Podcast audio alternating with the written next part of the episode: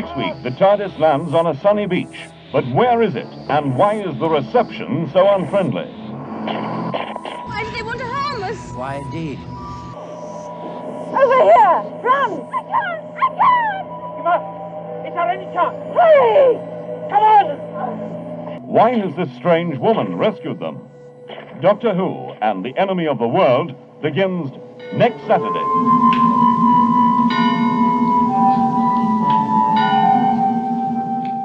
Welcome to Who Worth Watching. We're exploring this classic series from the beginning to see what's still worth watching for a modern audience. Today, we're talking about the first of two stories in a row that were lost for 40 years before being found in a television basement in war torn Nigeria. Is it a television studio basement? Yeah, that's fair. It's a television studio basement, but I'll talk more about that in a bit. So, this is the 1968 story, Enemy of the World. I'm your host, the most wonderful and marvelous podcaster to ever fall from the sky. My co host is Guy, the podcast security chief who looks suspiciously like Henry Kissinger. It's a scurrilous lie. I look like Auric Goldfinger. So, uh, yeah, it's a really interesting story that, you know, this and the next story were gone for 40 years. And because in the modern world, you know, we can't have nice things. so I, re- I remember distinctly, so it was almost exactly 10 years ago that these were found. And once they were cleaned up, they were released on iTunes. So everybody had access to them immediately. You know, they didn't have to order a DVD or anything.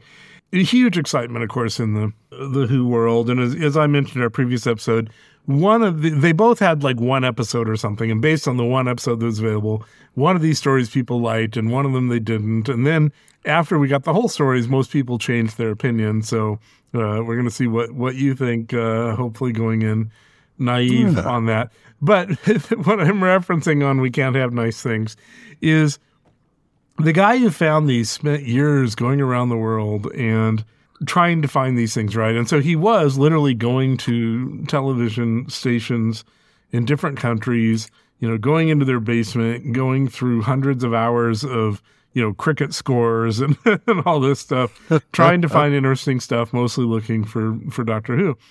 So after a huge amount of effort, he goes to Nigeria and goes to this this TV station, and it's literally war torn Nigeria, right? So and and they're very suspicious. Here's this white guy coming in. Is he trying to take some of their culture? You know, I mean, his, his life was literally in danger doing hmm. this, and he manages to find these two complete stories, which is just amazing. And he Oh, comes yeah. he comes back. He gives them to the BBC, and what happens? the fan community decides that he actually found all the missing Doctor Who stories and he's holding them back. And he's uh, you know going to blackmail the BBC or not give them or whatever. And and this becomes the big story, right? And the big rumor. And this guy's like, screw you guys. I'm not putting my life on the line anymore. if you're this, you know, if this is going to be the result, like you're not appreciative, you're not happy of what, what we got. Instead, you're just trashing me and giving me crap for the idea that somehow I'm hiding all the hidden stories.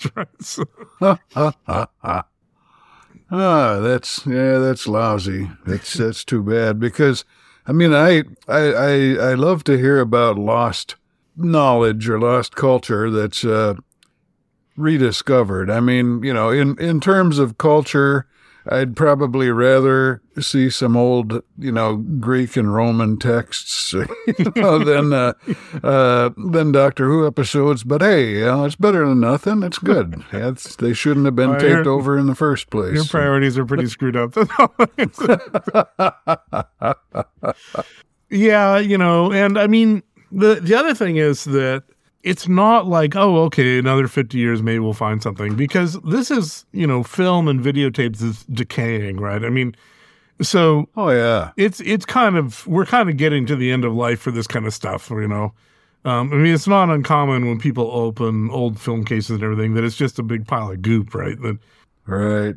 And uh, and especially when you go to early like silent film and everything, that stuff was stored on nitrate that was explosive, right? So Oh boy. Yeah. yeah, uh, so uh, who knows how much Well, more Ricky we'll. Jay, the uh, the magician who passed away a few Mhm. years ago, he used to collect these uh, these dice that were made out of some kind of early plastic. And he, I think he actually published a book of pictures of these dice that were just sort of rotting. You know, they were falling apart. Just, yeah, the material just didn't hold up over, it held up over a long time, but not a very, very long time.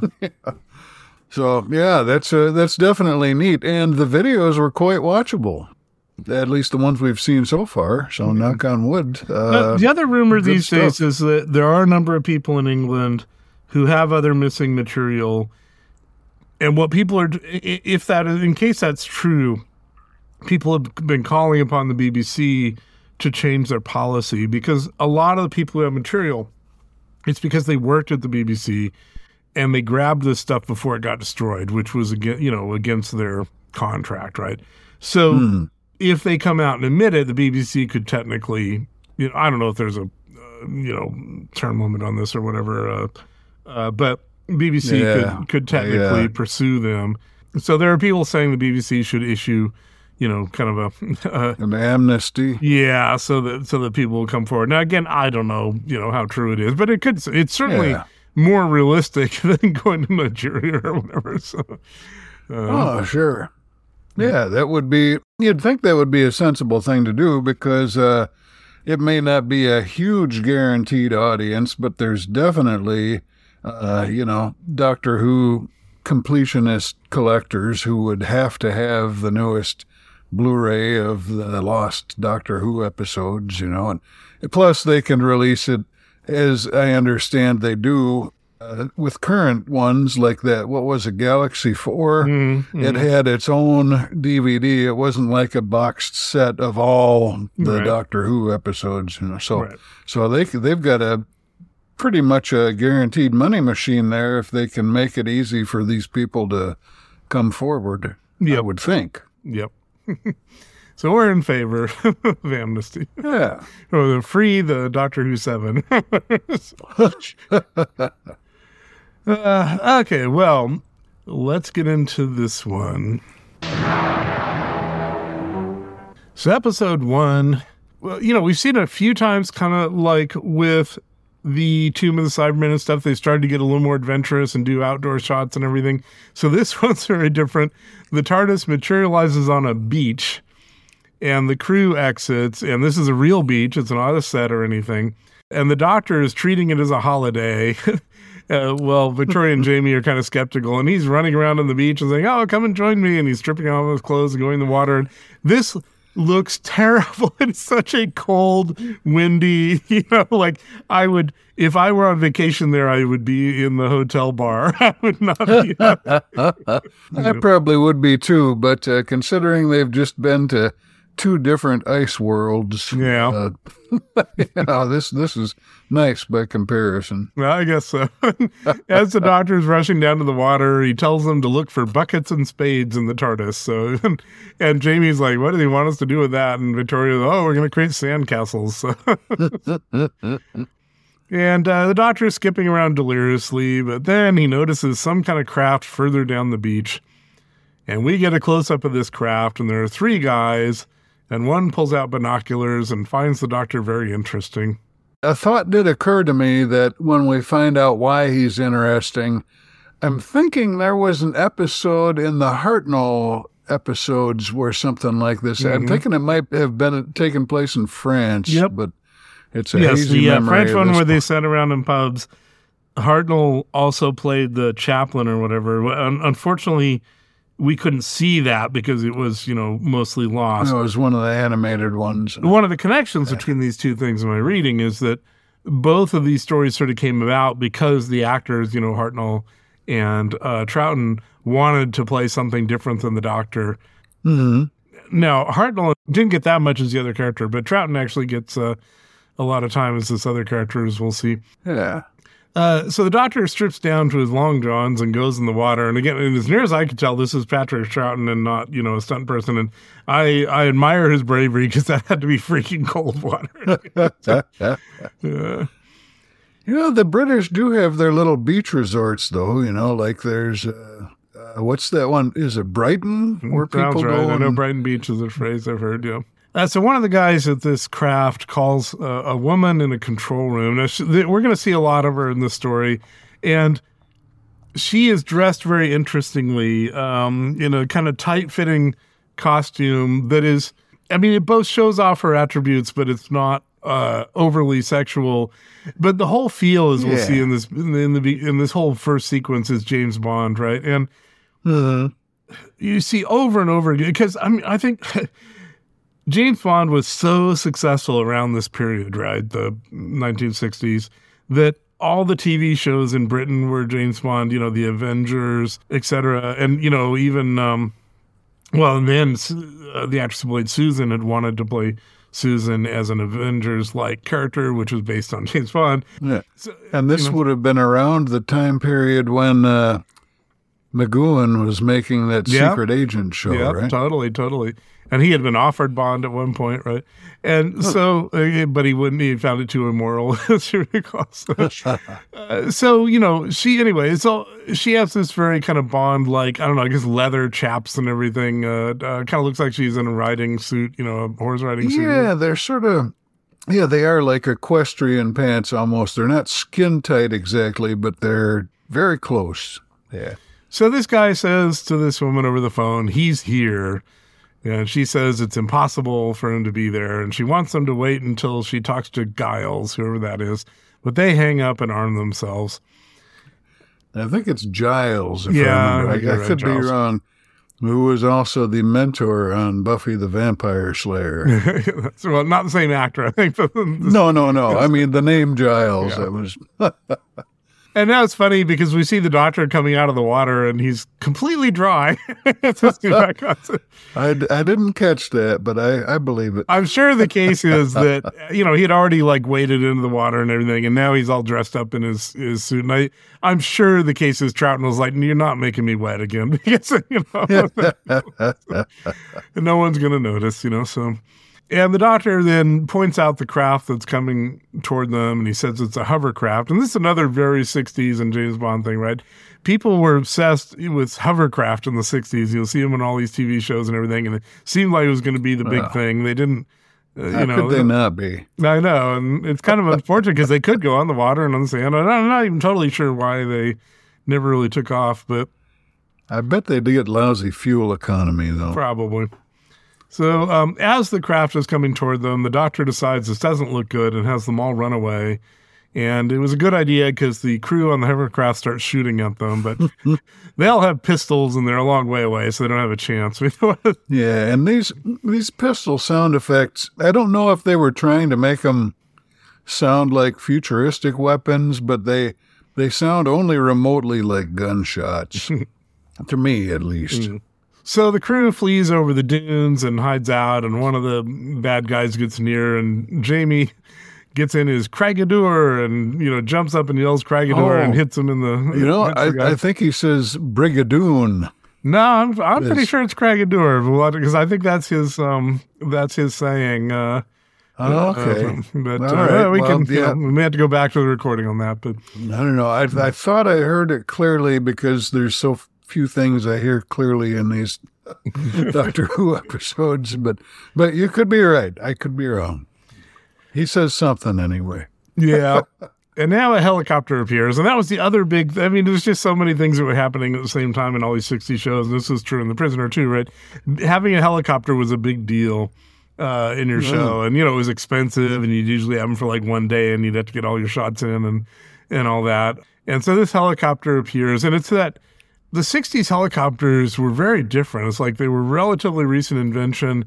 And I don't know how anyone was in them, right? Because they usually didn't have a door, so you just sort of have the the side is open, and you know you would just fall out or something if you weren't wearing your seatbelt. Yeah, it's it's a very lightweight looking helicopter. It looks it looks to me like um I know in Far Cry 5 there's a model of helicopter that's like based on a 50s or 60s model that's basically a bubble with a little wire frame behind it almost. Uh, and this is similar to that, although the cockpit isn't perfectly a bubble. It's more of a sloped thing, but it's uh, it's kind of cool looking. Yeah. So when the helicopter appears, the the bad guys, or the, at least you know who are shooting at the crew, they realize this is Astrid, which is the woman they called. But they want to finish off the doctor before she can interfere. So there's some weird relationship there where they immediately told her about the doctor, but then they don't want to let her interfere because they, they realize she's not going to let them kill the doctor, which is what they want to do. So the helicopter lands and the crew jumps in. And, and it, you know, for being an early helicopter, there's like five people in there and they all fit. So that's pretty nice. Uh, and it takes off while the guys are shooting at it. Uh, but which is a little weird because now they're shooting at their own colleague, right? So because they know that she's flying it. And uh, the doctor notices that the helicopter has this sign in the back uh, that says Austro- Australasian Zone, and the uh, you know the the permit is valid until December 2018, the far future. Just one year from Blade Runner. Uh, the doctor then describes the copter to Jamie as a primitive flying machine, and Astrid announces that a hole has been shot in the fuel tank and it might blow up at any moment. So they then land and go into a house, and turns out Astrid had been shot in the arm and she's bleeding. And so while the doctor is fixing up her arm, he asks her who the men who are chasing them are, and she says they hate the doctor, and he says, "Me, I'm the nicest possible person." And the doctor asks Astrid if she hates him. she says, You're the most wonderful and marvelous man ever to fall out of the sky. and he, he's very flattered by this, uh, and he says he'll do anything for her. So, pretty, uh, pretty easy uh, there. And she wants him to do something that may cost his life. And when she says that, he's sort of like, oh, well, hmm, I don't know about that. uh, she wants him to talk to Giles Kent, who will explain everything that he declines. She explains that the doctor resembles very closely a man who is determined to be dictator of the world, a man called Salamander. Um, there's, I, I'd say I think it's a pretty good name for it. Yeah, it's a, it's a little goofy, but it's also uh, it works. you know, Salamanca is the name of the some of the villains in uh, Breaking Bad, and okay. that's a good one. I didn't get that far in the show. uh, the dudes in the hovercraft show up outside. They found them. Everyone hides. it's just, just uh, this, for something that's trying to be, you know, James Bond and kind of sophisticated, this is another very Doctor Who thing. Astrid chooses to hide by crouching down next to a chair in the middle of the main room in plain sight. Like, I mean, there's no, you know, uh, you know, anybody, a five year old would see her. She's not hidden at all. Yeah, but the first man who comes in with a gun doesn't see her right in front of him behind the, the chair. So she does some karate moves and flips him onto the floor. And he stands up in front of the windows because, you know, the 60s house, right? So very big windows. And uh, his back is to the windows and he gets shot. So his his colleagues thought he was, you know, one of the crew and shot him. Yeah, yeah, that was a bit of a bit of a misfire there. I think uh, not literally a misfire, but uh, a bad uh, bad choice. Yep. so his colleagues enter and discover what they've done in shooting him. And meanwhile, Astrid and the crew have escaped outside. So the remaining two bad guys decide to go and steal the helicopter and get above them, which seems like a good plan. Except they don't know that the fuel is leaking. So as soon as they get in the air, they blow up. And Astrid actually calls it. She says, "Oh, they're going to blow up." like, lady, you just flew all the way here without it blowing up. How do you know that now's the time? and I I rewatched this shot a few times, and it must be a model shot because, of course, they didn't blow up an actual helicopter, but it actually looks really good. I mean, you know, it, it looks like it's the actual I- helicopter blowing up. I thought it was fine. Which reminds me of the story about um, Roger uh, Corman, you know, who's famous for making cheap uh, films, especially early on. He made all his money. he made one of our uh, Seven Samurai emulators. yeah, yeah, which was a surprisingly good film. And Yeah. uh, he, oh, Joe Dante. I mean, so the, the you know probably the biggest um, benefit that Roger Corman gave to the world is that he was the first person to hire Joe Dante and Francis Ford Coppola, and you know, just all sorts of people started their uh, Martin uh, Scorsese started their career there because he would, you know, he didn't care and he'd hire whoever, and they were brand new, and and they started their career with him. uh, Joe Dante would cut the commercials or the trailers for their movies.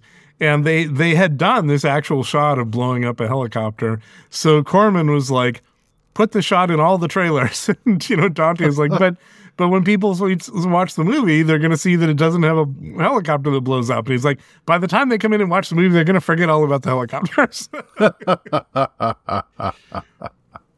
That is not uncommon for uh, movie trailers to include stuff that isn't in the finished product. But yeah, he more, may have been a pioneer of it. more recently, a movie I like quite a lot, Rogue One, which I actually think is one of the three good Star Wars movies, and that all the others are not good, and, and people can fight me. But anyway, Rogue One was really good, and it actually, for a moment, seemed like the Disney handling of Star Wars was going to be good, and then you know it turned out not to be.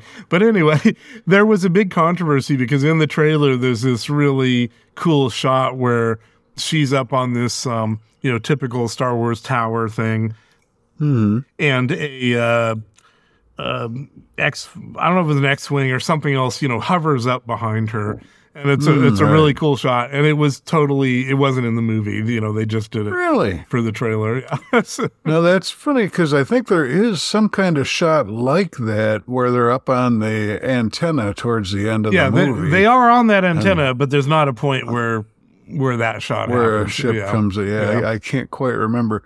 I will say the first time I saw Rogue One, I was really disappointed because the last part of the movie felt to me like it was just one arbitrary obstacle after another. Hmm. Like we have to do this, but. Yeah. first we have to do this. But to do that, first we have to do this, and you know, which is is normal storytelling. I mean, that's the way it works. But it, it just seemed especially heavy-handed to me for some reason. But then I watched it again, maybe a couple years later, um, and I liked it considerably better. So, uh, Well, and I agree with I've- you. There's a couple of silly things in there, and part, you know, where they're trying to get some of the stuff by going. Uh, it, there's a couple of silly stuff, but the characters are so good. It also introduced me to Donnie Yen, who played the the blind He's the blind guy. Jedi. yeah. Yeah. and he was amazing, right? In that, and, and He was good. I ended up watching a bunch of his films and learning all about him, and you know, and uh, uh, he's a really amazing, amazing guy. And he, in things like this, because you know, it's the case of like, oh, let's get the,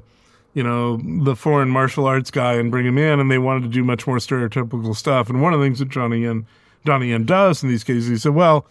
Why don't we make my character actually good? And so he, he, you know, had them change a lot of things that made the character much better than it was going to be originally, where it was going to be more of a more of a stereotypical character.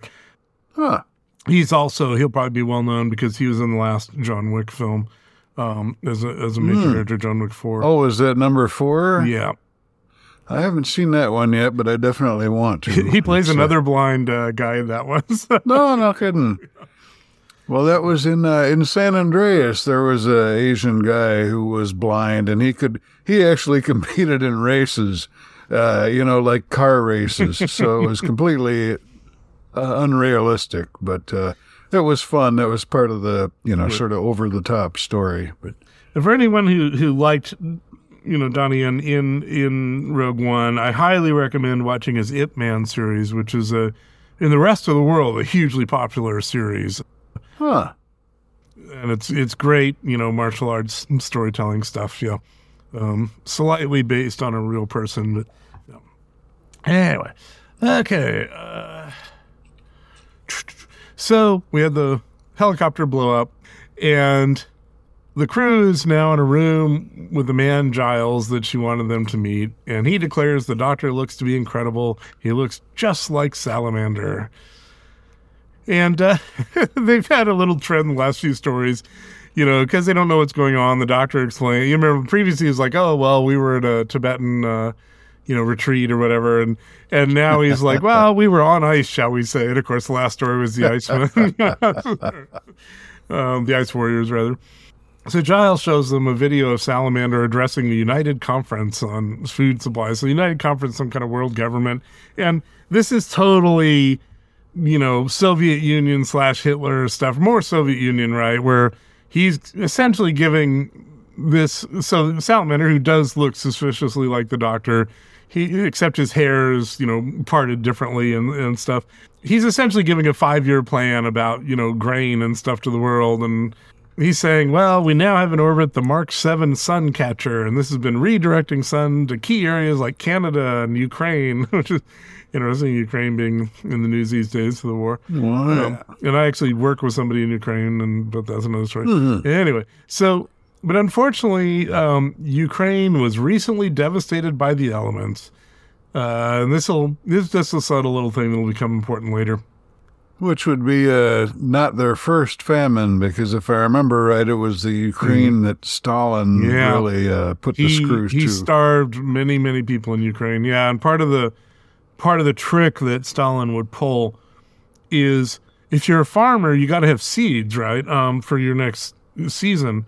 So what they would do is they would go into a farm in the Ukraine and go into the and they would find their collection of seeds, you know, their bags of seeds or whatever, and they'd put this on video and show how these farmers have been holding out. You know, they had this stuff that they'd been Uh, the- keeping from the people. the you know. hoarders. Yeah, exactly. so you were screwed no matter what. But he, you know, good news is that Salamander says there's now 10,000 robot harvesters moving in to get 50 million tons of flour uh, in Ukraine. So things are improving. And the doctor, you know, says, "Oh, Salamander's remarkably handsome and a very persuasive speaker."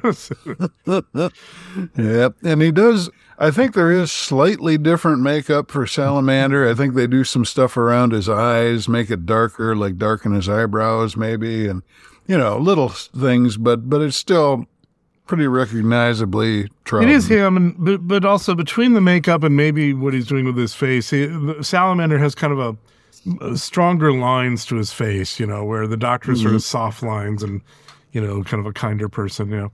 Yeah. And I mean, there are there are actors who who don't need makeup to do that, right? They can just sort of change how their face looks, and I, you know, I don't know uh, how much of that was makeup and how much of that was him. I think he probably is a good enough actor that he could have pulled it off without any makeup at all. But yeah, well, well, one thing is uh, Troughton has very blue eyes, and I think they de-emphasized that in Mm. in the Salamander because he's Mexican. Uh, well, there are blue-eyed Mexicans, but uh, not as common. So Giles tells them that many people call Salamander the shopkeeper of the world and even the savior of the world because until Salamander invented his sun store, people were starving. And again, I mentioned last week in talking about the story, there's kind of a true thing here, which I'm not.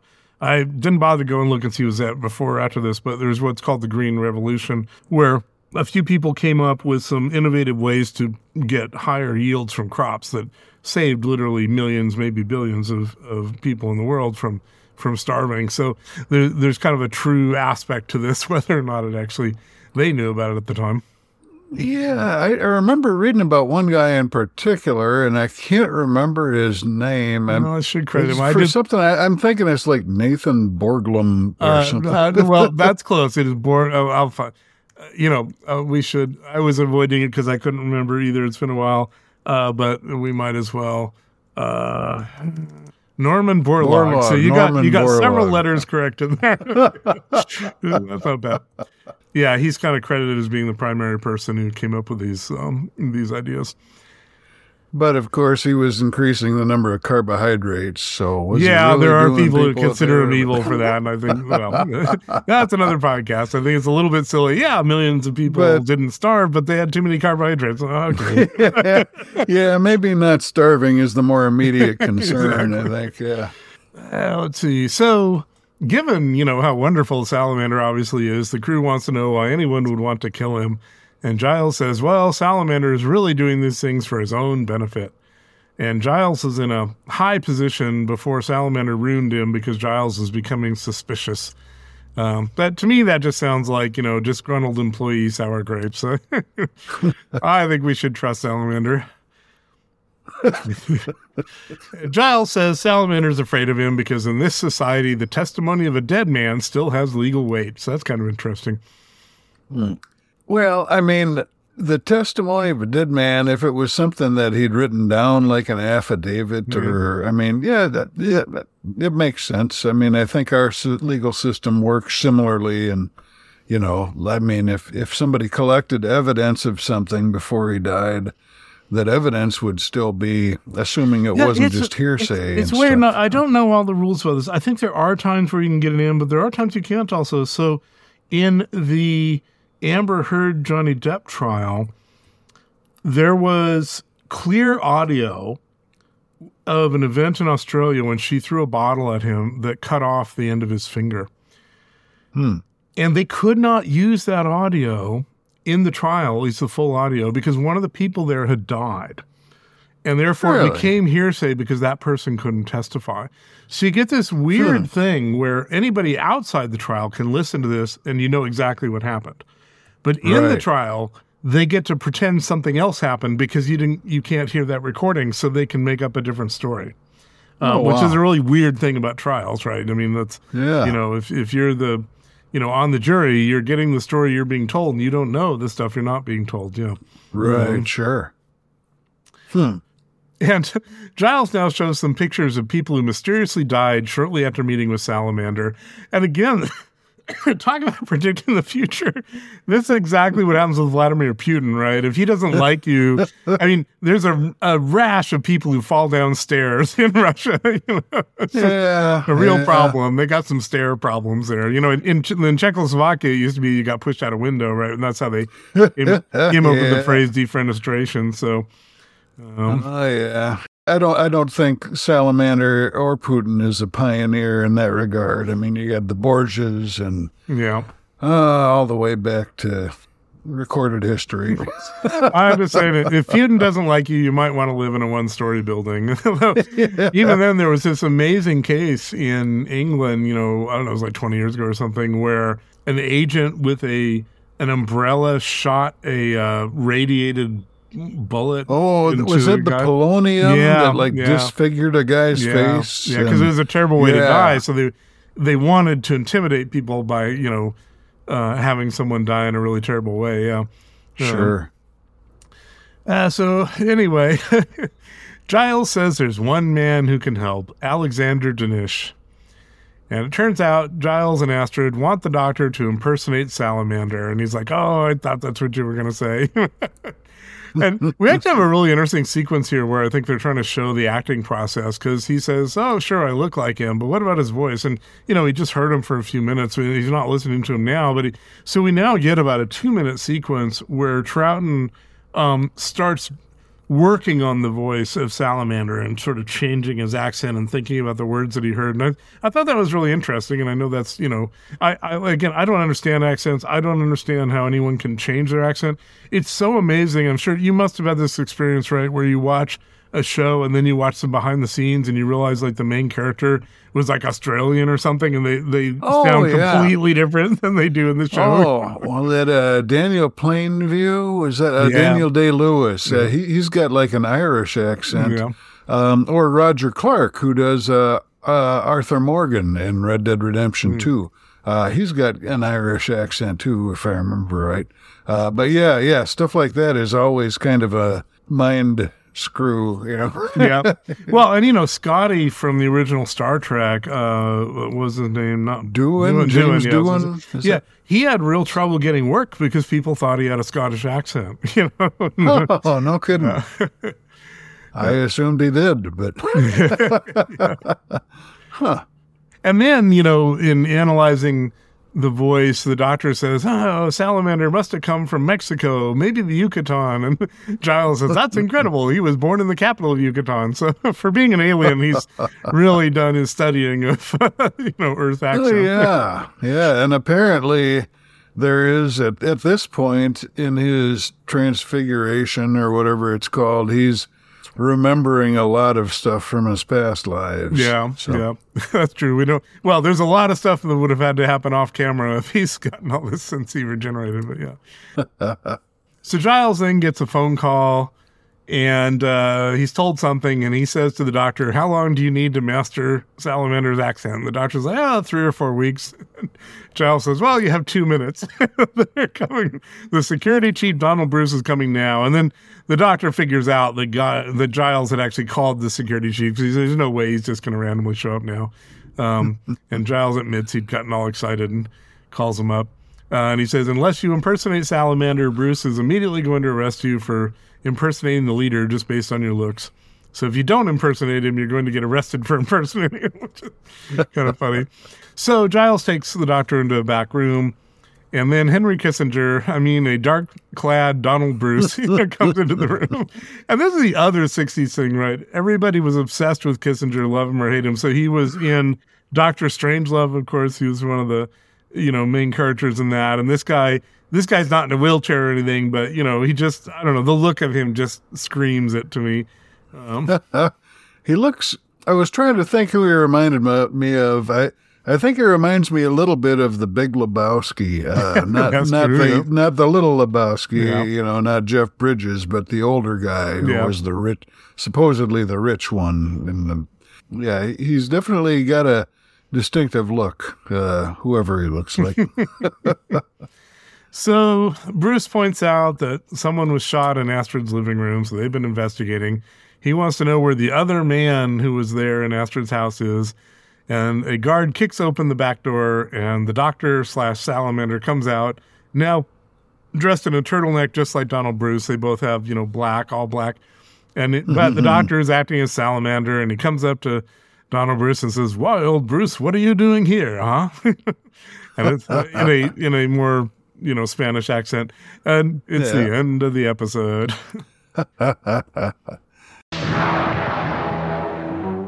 it may just be that I wanted to be accurate with this, or it may be uh, that I really liked the episode, but uh, I actually did my notes for this one just by hand watching the show rather than uh, taking a script from Chrissy's transcripts and editing it down and reading the notes oh, that's from that. Well, and I guess I can spill my hand a bit, even though you know I have seen this before.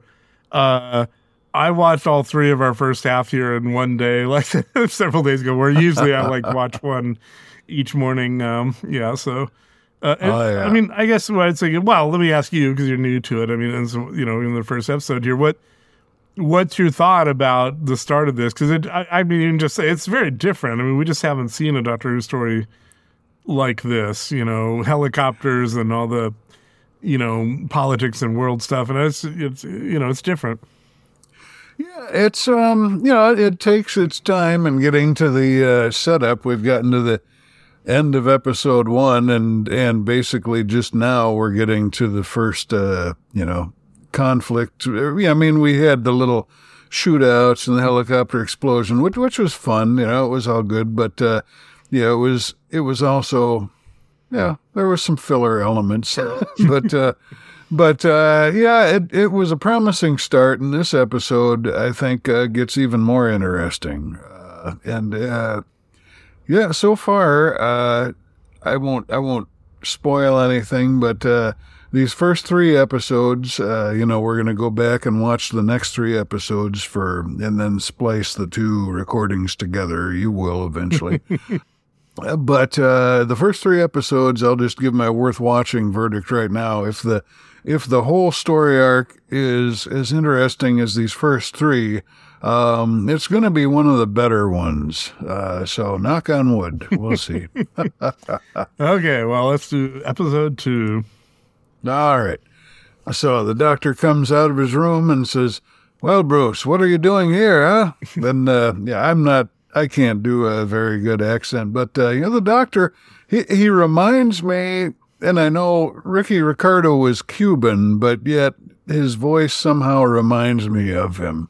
It's entertaining. I, I guess there are people nowadays who would say, "Oh, that's."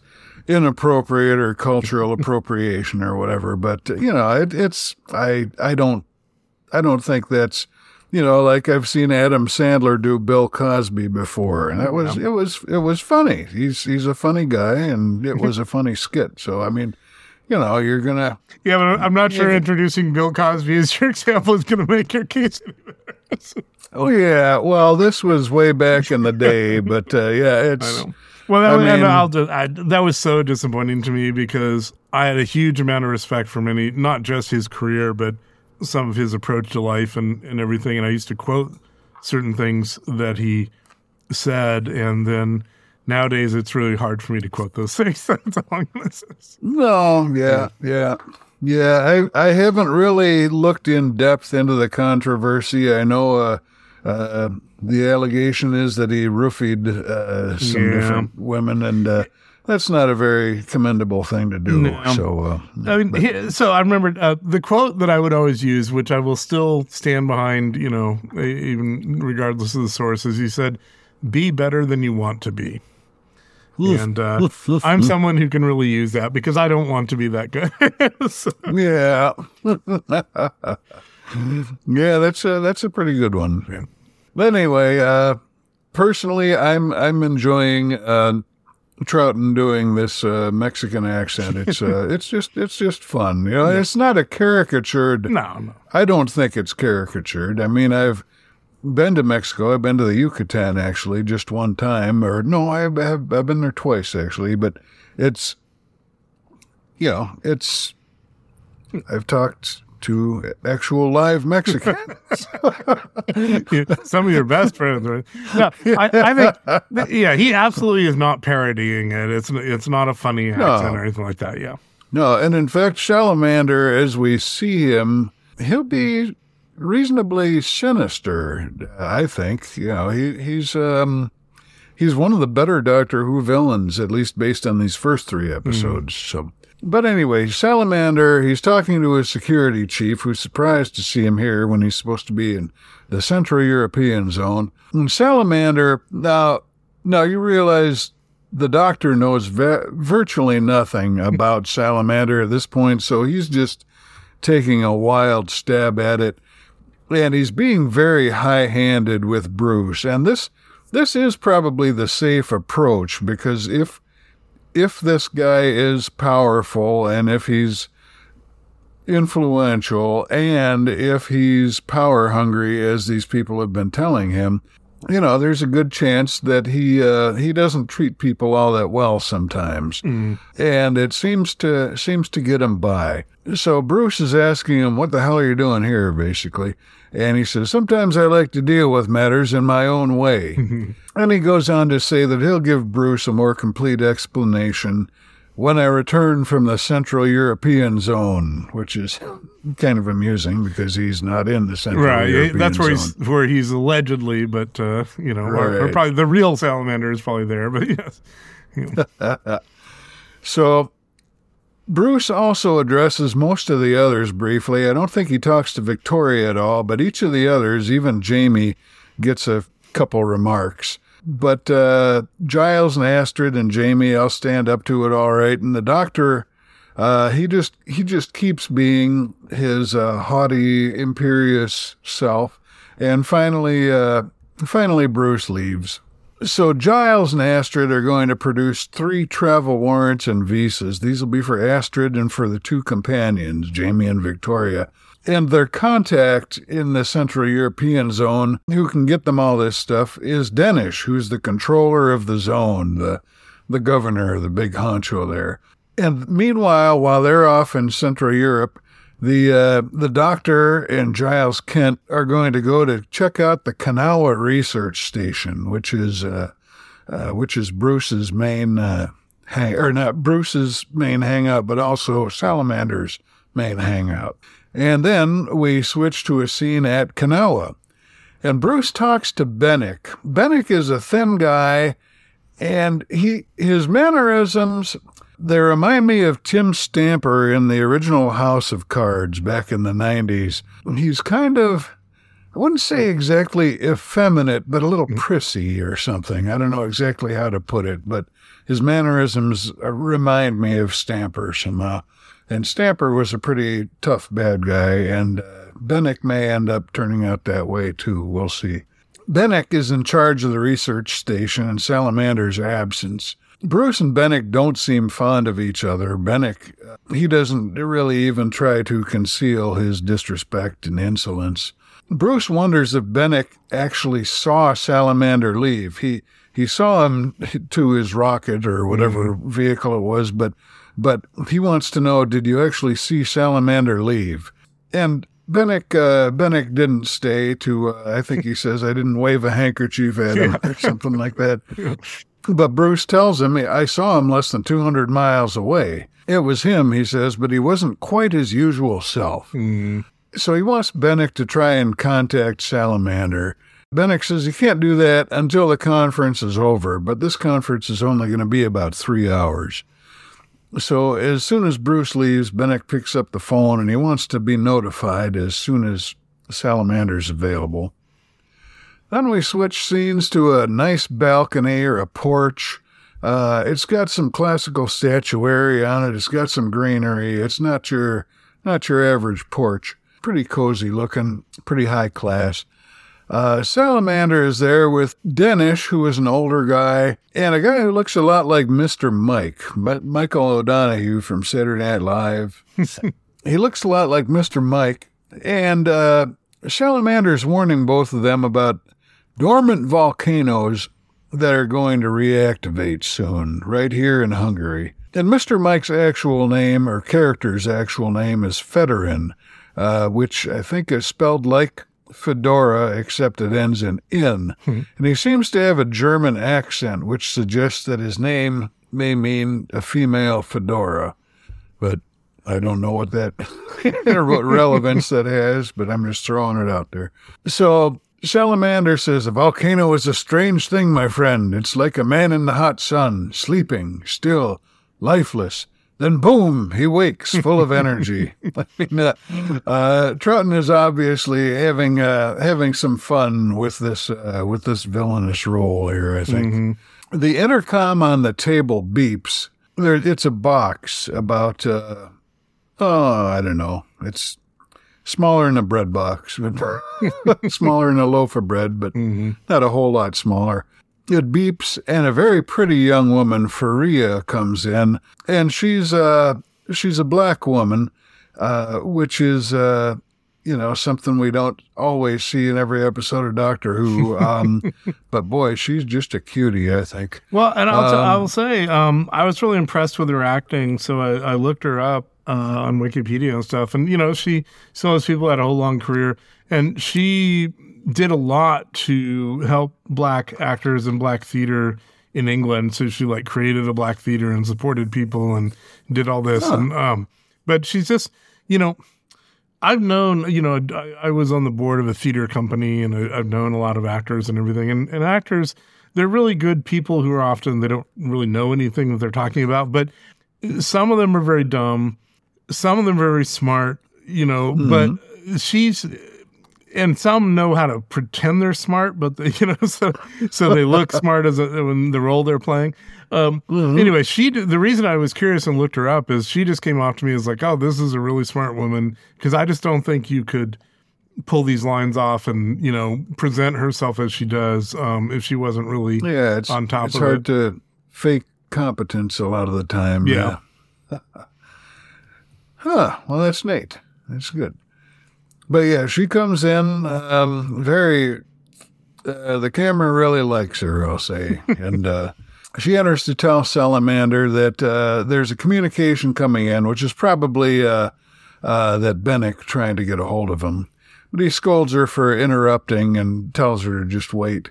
Denes says he'll have his scientists look into this volcano stuff Salamander's talking about, and that that irritates him because yeah, he wants Denes to take his word for it. He's he's been right about so many things, and yeah, but Denes wants to do his due diligence. Yeah, there's a, there's just this weird little theme that he seems to know a lot about disasters that are going to happen before any actual scientists do, right? Yeah, yeah, yeah. That uh, that could be a little plot point there. we'll see.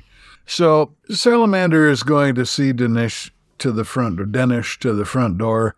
Uh, meanwhile, he tells Mister Mike to stay because they have a great deal to talk about. He sees Denes out, leaves Mister Mike, or Fedorin is his, the real name, uh, with uh, with this girl Faria. Then we switch to a foggy park. Um, it's a nice, pretty park.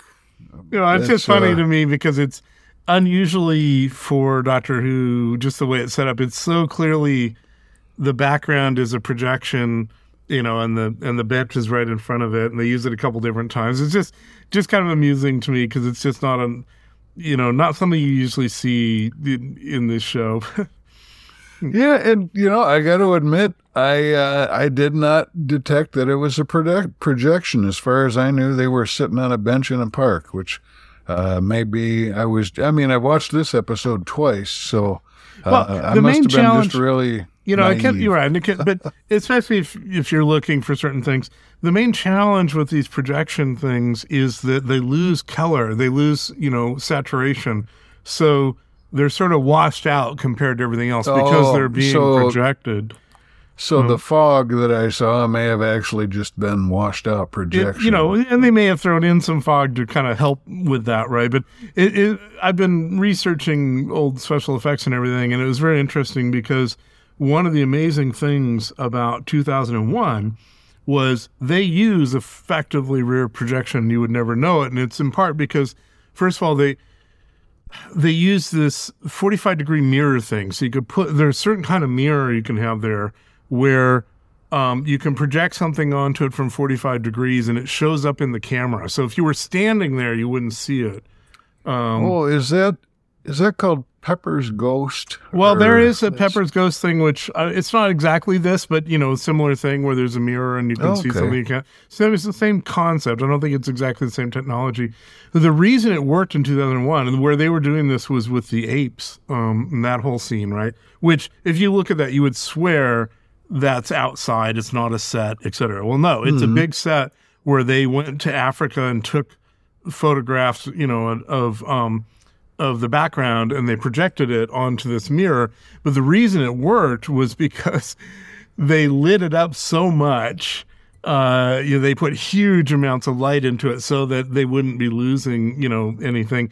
And the the electricity required was so intense uh, that if somebody opened a door and it changed the temperature, uh, all of the the generators would shut down. You know, so No kidding. they had to keep the area Oh, oh. very cold because you have these huge generators, you know, generating all this light. It's just kind of interesting. So that, that- Oh, that's a long digression. Maybe I'll put it at the end, but about, uh, I, I mean, what if you know to look for it, you'll just see it all the time and in the Ray Harryhausen and other stuff where, where, you know, the lighting just isn't quite right on the thing that's being projected. And it was very, very hard for them to, to get past that, you know. Huh. Cool. Well, the park bench scene was convincing enough for me. so, Victoria and Jamie are there and they're meeting Astrid at this bench. Jamie goes off to start his mission. Uh, we don't get any details about it at this point. Astrid gives him some kind of pass that should get him in. Astrid has a long range walkie talkie, or more likely a satellite phone. A walkie talkie doesn't reach all that far. And the the operator there there's there's actually an operator, which is another reason it's not a walkie talkie. The operator says something about sunspot activity interfering, and I have a feeling this is also called out in just a moment. The sunspots are mentioned again. I have a feeling this could come back later. Maybe this is the mechanism by which Salamander is causing disasters. Do you remember when we were kids? And you know, I'm sure it'll come again. But I, I think what I say, I seem to recall sp- sunspots have something like an 11 year rotation on the sun. But when we were kids, it was a big deal because there were like sunspot storms or something that would cause interference with electronics. I think we still get that sometimes. That that usually we don't notice much about it, but I think we still get that, and I think there are even theories that you know there's going to be some sooner or later some black swan event that's really going to screw everything up all to hell, uh, which uh, seems seems likely. maybe not during our lifetimes, but maybe during our lifetimes. The way things are going, it wouldn't terribly surprise me. So by watching these old movies and TV shows, we'll be prepared. So Yeah. At least when it comes, we'll say, ah, must be those sunspots. yeah. so she reaches Giles Kent, and these sunspots continue throughout the call. And uh, it seems to me that, that there's this kind of electronic tootling in the background, sort of these atonal notes that I think are meant to represent the interference of the sunspots rather than just putting static in there, which would probably be more like reality, I would guess. Uh, she reaches Kent, and the he Kent has the doctor pick up a phone handset so which lets him listen in, which is a little bit unfortunate because Astrid doesn't say anything too bad, but at one point she does say, My goodness, they're a pretty odd lot, though, aren't they? they're referring to the doctor and the companions, and that's when Kent points out the doctor is listening in. So she she hastily adds that she's she's sure they'll be fine. and uh, I th- I think uh, I think it's a, around here where Kent also asks you know, about the quality of the call, and she says it's the sunspots. So again, yeah, they're trying to, I think they're trying to make this stick in our memory mm-hmm. for later. Uh, I could be wrong. It, it, it, could be a red herring, but uh, I don't know. I got a feeling about it, you know. So she tells Kent she's arranged to meet with Denes on a disused jetty by the river, and this this is a, a line that amused me because the doctor suddenly looks alarmed and he says, Disused Yeti? He's recently had some bad experiences with Yeti. and I, in this case, I doubt that it was him inserting the line because they did a shot of him and then a shot of the reaction. So I assume it was actually maybe in the script, but it's the kind of line they would, you know, sometimes sneak in, right? So. Oh yeah, yeah. That's the little hijinks he yeah. and Jamie get up to. Yep. and the doctor says, "Good luck, Astrid. Jamie and Victoria will look after you." And I, I think he, I think he's trying to maybe needle her a little bit for what she said about they're an odd lot, you know. But, uh, but, but Giles thinks that she she took offense to it because she she hangs up pretty rapidly after that. Back on the balcony in Hungary, Mr. Mike is drinking copiously. There's a there's a carafe of wine there, and he's pouring himself one drink after another. Yeah. And he talks with this young woman, Faria. Yeah, and I, I can't blame him. I'd be drinking copiously in that situation too. He talks with Faria. Uh, she reveals, or at least sort of alludes to, the fact that she doesn't actually like Salamander. And she even uh, calls him Bruhel, which isn't explained to us yet, but it will be. Hmm. She's evasive about what she does here until Mr. Mike takes another drink then she reveals that she's Salamander's food taster. she says it's very nice to have help for a change. he, Fedorin very nearly does a spit take. He doesn't quite do it, but uh, you can tell he, he almost uh, One was tempted. In terms of, you know, foreshadowing, he does so much drinking. He's just constantly drinking, and he's just heard about how there's a food taster and all this. So you kind of go, huh, I wonder what's going to happen to him. yeah, yeah. Yeah, it seems like the writing's kind of on the wall for him. So Salamander returns. Mr. Mike tells him that he's well protected, you know, because he's just met a food taster, which is not something everybody has. Salamander snaps his fingers to demonstrate just how well he's protected, and a guard immediately appears from around the corner of the balcony. And, and, Mr. Mike is surprised by this, but then he's even more surprised. He gets a shocked look on his face and points behind Salamander, you know, very very dramatic, you know, horror movie type stuff. And Jamie is standing on the balcony railing. He does kind of a swashbuckling jump down onto the porch. he grabs the guard's gun and knocks him down. And then he grabs the intercom box, warns everybody to duck, and he throws it off the balcony. We get a quick shot of Astrid, who's watching all this, and she triggers a detonator, and the intercom blows up harmlessly. Well, I think technically, no, the intercom didn't blow up. It's just there was an explosion after Jamie threw the intercom, right? So.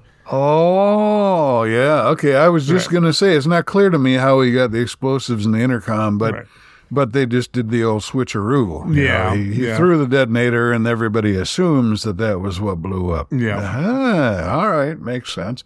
Then she'd have to retrieve it though before the guards could get it. but yeah, I'm sure she's she's resourceful. She's there on the property, so yeah, it works. Anyway, two more guards appear out of the building, uh, come out onto the balcony, and Salamander chews them out for allowing an attempt on his life. Uh, he says, It's not so good, boys. It's not so good. this is one of those Ricky Ricardo moments. but uh, yeah, I, I, like it. He, he's really uh, he's having a lot of fun with this role, I get the impression. Salamander interrogates Jamie. He explains he came in this way because he wouldn't have been welcomed otherwise. He might even have been shot if he tried to go, go in through the proper channels. But he had to do it because Salamander is the world's best hope. he doesn't use those exact words, but that's the gist of it. So Salamander offers him a security position, and uh, Jamie has mentioned that he he's in he's here in Hungary on vacation with his girlfriend. So so he says Jamie can have a position in the security corps, and he'll come up with something for Jamie's girlfriend and get him a proper uniform instead of this skirt. and Jamie uh, bit his tongue at that because uh, you know it's it's not good form to insult a Scotsman's kilt, but uh, he he took the path of wisdom and uh, yeah kept quiet. Salamander says, "I prize loyalty very highly, my friend, and I repay it very generously." Fedorin asks Salamander what Brujo means. Salamander says it means sorcerer, and he uh, uh, asks Fedorin why he asks, and Fedorin says, "Oh, it's nothing." You know, tries to just brush it off, and Salamander drops it. So Jamie returns to the park bench where Victoria and Astrid are waiting. Astrid suddenly gets up and leaves because a guard and Fariah are coming. The guard gives Jamie a hard time, asking who Astrid was and why he came out here. Fariah says that Salamander ordered it. So Salamander, or so Jamie already has his position in the security guards. Fariah is going to find Victoria something to do in the kitchen. I think Jamie says that she's a excellent dishwasher. so now we see uh, Astrid is under the jetty. It's a very nice, peaceful scene. Now, now that I think about it, it's probably another one of those projection deals. Uh, but if it is, I didn't notice it at the time. But she's under the jetty, and soon Denes comes crawling through the posts of the of the pier uh, to meet her. And Denes reveals this was the first time he's ever met Salamander, even though he's the controller of Central Europe. But he says Astrid was right. He must be stopped. He's he's got a bad first impression of this guy.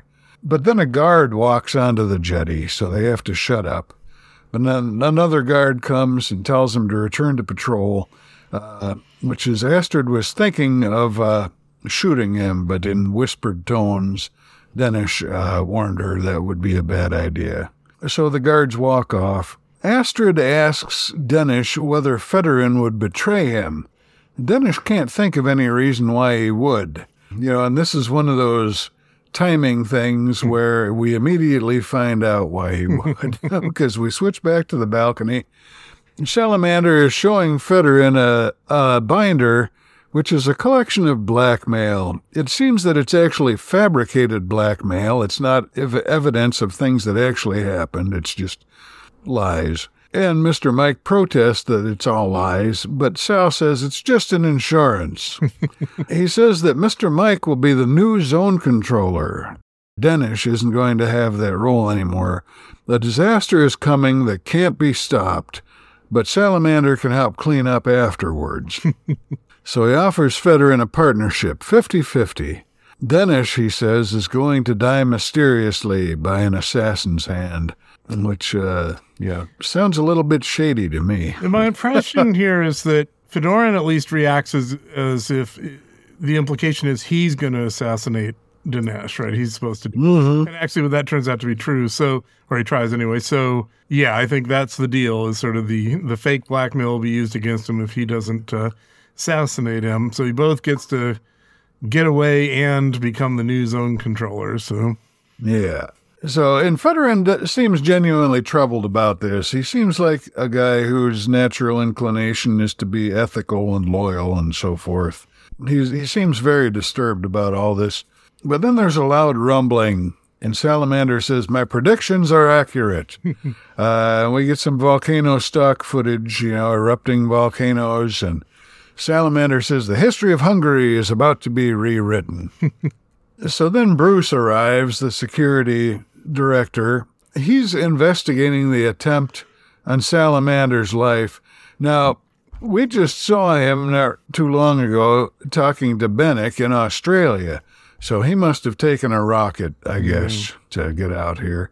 And then Denes returns and accuses Salamander of causing the eruption. Salamander counters that Denes was warned and did nothing, so he's a traitor. Mm-hmm. He's he's at the very very least he's a lazy administrator who didn't warn his people. He orders Bruce to arrest Denes. And he says, At your trial, Fedorin will be the chief witness against you. Fedorin doesn't say anything in response to this, but he, he looks awfully ashamed. And that is the uh, fairly sad uh, cliffhanger of this episode. Yeah, they don't really do cliffhangers in this particular story, so it's kind of interesting. You know? Yeah, yeah. When I said sad, I didn't mean to say it was a lousy cliffhanger. I mean, it's not really a cliffhanger, but it does make you, does leave you curious about what's coming. So, in that regard, it's a fair cliffhanger, I think, in in its own right. Yeah. Um, but it's sad because Fedorin seems really abashed about the whole thing. He's he's not proud of himself at this point. Right, right. And that's the end of the episode. So episode three, and I'll say up front, interesting thing here. Um, this was the only episode that was available for 40 years, or uh, I don't, I don't know if it was available for the whole 40 years, but it's the episode people knew of this story, and they based their opinion of this story on this episode. And honestly, the opinion was rather negative. And I have to say, watching in the context of all of them, I don't get it. I, I think this is a, a perfectly good episode, as we'll see, but. But uh, Yeah. you know, I'll talk when we get there. Some of the things people didn't like, but uh, I don't know. If, uh, well, no, we're talking talking about the episode Yeah, before we I mean, uh, I mean, I, I only watched this episode once, but uh, I thought it was perfectly interesting. One of the more interesting Doctor Who episodes. So, uh, yeah, I, I got no a- complaints. I think, I think uh, for the, the general complaint, just seeing this episode and, and only the recordings of the, the others, the audio, was they spend a lot of the time in the kitchen and stuff, and people are just like, "What is this? You know, there's what's the story Hmm. Yeah. here? You know." So, but if you if you're seeing the whole story, that it doesn't feel like that. I mean, the kitchen is a part Hmm. of it, but there's all sorts of other stuff going on, and I think the kitchen stuff's probably fine. But we'll get there. Uh, Yeah. So, so uh, Denes is being arrested, and Salamander says he holds Bruce responsible for the attempt on his life. So, you know, Bruce is the security guy. He should have kept that from happening. After Salamander and Fedorin leave, Bruce tells Denes he'll do what he can can for him. So this is the interesting thing. If it's true, and you know, I, I'm I am perceiving, but I haven't actually read that Donald Bruce is supposed to to be Henry Kissinger just because of the way he looks and acts and, and things that were going on in the '60s. Hmm. But where people who usually were portraying Kissinger were portraying him very negatively, in this story, Donald Bruce actually is an honorable person. I mean, he's the head of security. He's probably got some slime on his hands, but he believes in, you know, doing the right thing and rank and all that. So he, when he tells Denes he's going to do what he can for him, he's telling them the truth. You know, he believes that Denes, as a high-ranking official, deserves to be treated appropriately.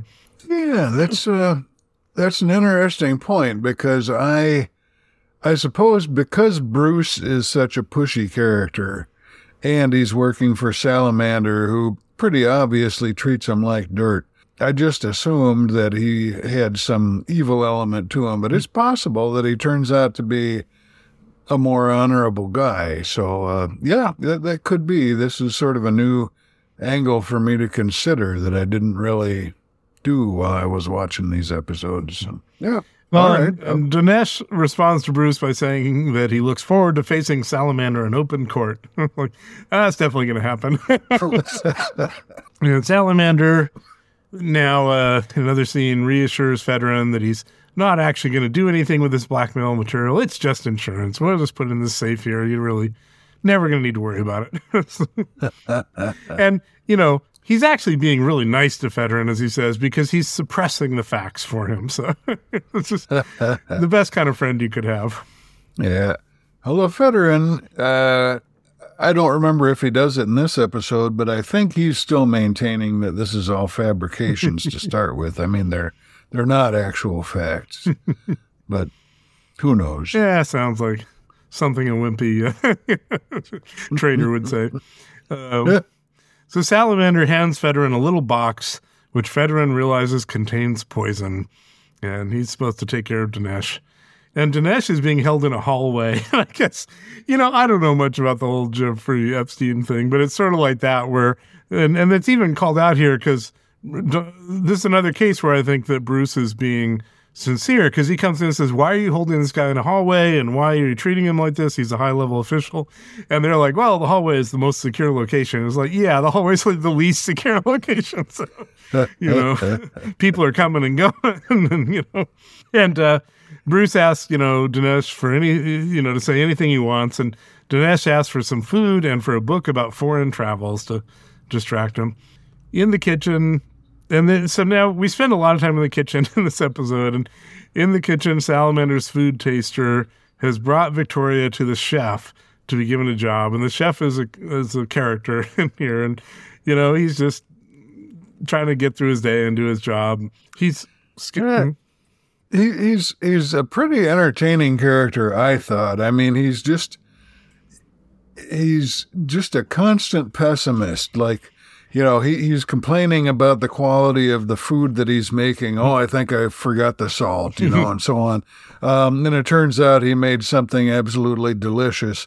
Um, but he, he's just one of those guys who goes around with a cloud over his head constantly. Nothing, nothing that good that happens can be viewed in a positive light. He always has to find the the murky lining to it. yeah. And he's skeptical that Victoria can do anything for him, and he quizzes her immediately to tell him a recipe. And she clearly has no idea that she was, oh, you know, we used to have this lovely pudding at home. And, and he's like, well, what was it? And he's like, well, it had this stuff and some nuts in it. And it was called a Kaiser pudding. And this, now here's an interesting thing. So he has this kind of almost spit take to her saying Kaiser pudding. And I quiz chat GPT about this, like, what's a Kaiser pudding? Why would this be, you know, a humorous line, etc. And it really couldn't come up with anything. I mean, I was sort of guessing that maybe hmm. because we're, you know, a couple decades outside of World War II and Kaiser is a German reference. I, I don't know, but anyway, well, that'd be World War One reference. So we're several decades out of that. Yeah. Um, so I think there probably was something cultural about what she was saying, but I, I don't know what it was. You know, that made it kind of a dumb thing to say. You know? Yeah. And so he realizes she's not going to be helpful, so he tells her to peel potatoes, and then he asks her to write out the menus, which was interesting. I hadn't thought about because you know, especially I mean, at this time theoretically, and in this time they they would have uh, uh, copy machines, but you know, back in the day, Napoleon, et cetera, I guess somebody had to actually physically write out all the menus that would be on each each person's uh, seat. Um, oh, sure. Or like you know, like on a cruise ship, they'll mm-hmm. still uh, yeah give you a nice formal menu right. with your fancy dinner and so on, and uh, uh, and the once he says write out the menus, um, and maybe you're going to get to this, but uh, the chef himself dictates it to her, and it's all sarcastic, dismal stuff. but uh, I forget what he said there, but I was just thinking, it uh, just reminded me talking about this that we know a lot about what uh, was served on like a particular day on the Titanic because right, a number right. of people who were rescued had the menus in their pocket for that day. and it's really interesting contrast. There's a guy named Max Miller who does this really interesting historical cooking uh, thing on YouTube, and he's obsessed with the Titanic, and so he's done shows on the differences between what they served in each class, you know, on the same day. Um, ah. So that's sort of interesting. Oh, yeah. Uh, so then the chef leaves the room, and the food taster warns Victoria to leave and not get caught up in Salamander's world. So, you know, she seems like a very loyal person. I mean, she's a food taster, but here she's kind of revealing that, like, look, just don't don't get involved in this. Right? you know? Yeah, she's she's here under duress yeah. somehow now Jamie shows up and he's wearing a really nice military uniform. It's really well designed, uh, you know, various forms of leather and other stuff, but it looked good. And he tells Victoria that Astrid has gotten in to get a message to Denes. And Jamie now realizes that Salamander wants to remove Denes and put a weaker man, Fedorin, in his place. So, you know, Uh, actually, Jamie here sort of taking the um, uh, what's his name, Polly and uh, Ben. Remember, Ben was always skeptical about authority and this kind of stuff. So, so Jamie's sort of having that same kind of realization. Yeah. And they speculate about whether salamander could possibly have something to do with these earthquakes that are happening, but that doesn't make any sense. and we now see shots of a volcano erupting on a TV screen. And it turns out that Giles and the doctor are watching this on a tiny television in a like a little shack or a you know trailer or something. And Giles believes that salamander has something to do with this, and it's coming from his research station.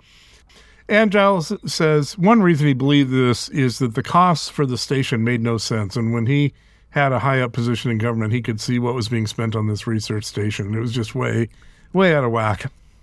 Right. And that's probably a big factor in why he's no longer in that high up position. Yeah. And then we hear sirens outside, and the doctor hides in a couch. It's I guess it's sort of one of those things where you can lift up the top of the couch, and it's sort of a you know container inside. Fold out bed type Yeah. thing. And uh, it's Benik uh, that we saw before uh, shows up, and he confronts Giles, and he wants Giles to leave, and Giles refuses to leave. I find this really funny. So to get him to leave, Benik calls in a guard who smashes all the dishes in the cupboard, thereby making it impossible for a proper British person to stay here. You know, how would one have tea? I just they don't say that, but it's Yeah. implication because he's like, "Well, you can't stay here now. We just smashed all your dishes." And like, Yeah. And and it it's probably worth mentioning too that where they are, they didn't actually go into the research station. They're in like a little trailer or Right. something right outside the research station's property. And when when Benik first enters, they have that little discussion about how, oh no, I'm right outside the boundary line, so Mm-hmm. you can't touch me, you know. yeah, and he's like, "Well, no one will believe you," you know. so, uh, hey, no one will believe we came in and smashed all your. All your pottery. Yeah. And it reminded me of the Ark, if you remember with the monoids, and they went down and there were the invisible people on that planet, and the monoid threatens them by holding up a vase. He's like, I'm going to smash your vase. Just- oh, that's right. That was that uh, fancy living room. Yeah. Oh, yeah. in the, in the Boy, Doctor Who universe, uh, it turns out that, that vases and, and dishes are very, very valuable. yeah. Yeah, that's uh, that's the trump card. Smash somebody's crockery, and uh, yeah, you've basically won. yep. And speaking of which, they actually use that language because Benik says, No one will believe you if you complain about your crockery being destroyed. Actually, it's probably, probably true because it's so silly. Maybe not for the reasons. That, so when Benik leaves, the doctor comes out, and, and now he does this weird thing because, right, normally he's all intuitive, and normally five seconds after the TARDIS has landed, he knows who's good and who's bad. And he's heard all this stuff and he's seen all this, and he's like, I don't know which side is the good one. I don't know which side to support. yeah, I don't know. I, I I think he's maybe being a little. Either he's he's being disingenuous here, or or he's being uncharacteristically inattentive. I think, but yeah, I don't know. Meanwhile, Astrid is in Salamander's building, and a very young guard, this guy looks like he's 15 or something, challenges her, but she has a pass. And then he basically asks her for a date, and uh, she agrees to it. It's this very funny little bit there. And uh, one of Salamander's guards now comes along and challenges her and makes her show him the message she has. And she is resistant, but you know, this is the hallway where Denes is. And he suddenly drops one of his books and distracts the guard, and Astrid slips away. And he does that deliberately. It's implied. Yeah, Yeah, yeah. He he plays it off as oopsie, but Yeah. you know, So Astrid arrives in the kitchen where Victoria and Jamie are, and she's here to rescue Denes. She wants Jamie to cause a diversion at 11 o'clock precisely. And the chef comes back and he wants to know why the kitchen is now a travel agency because, you know, Jamie's not supposed to be here. Astrid's not supposed to be here.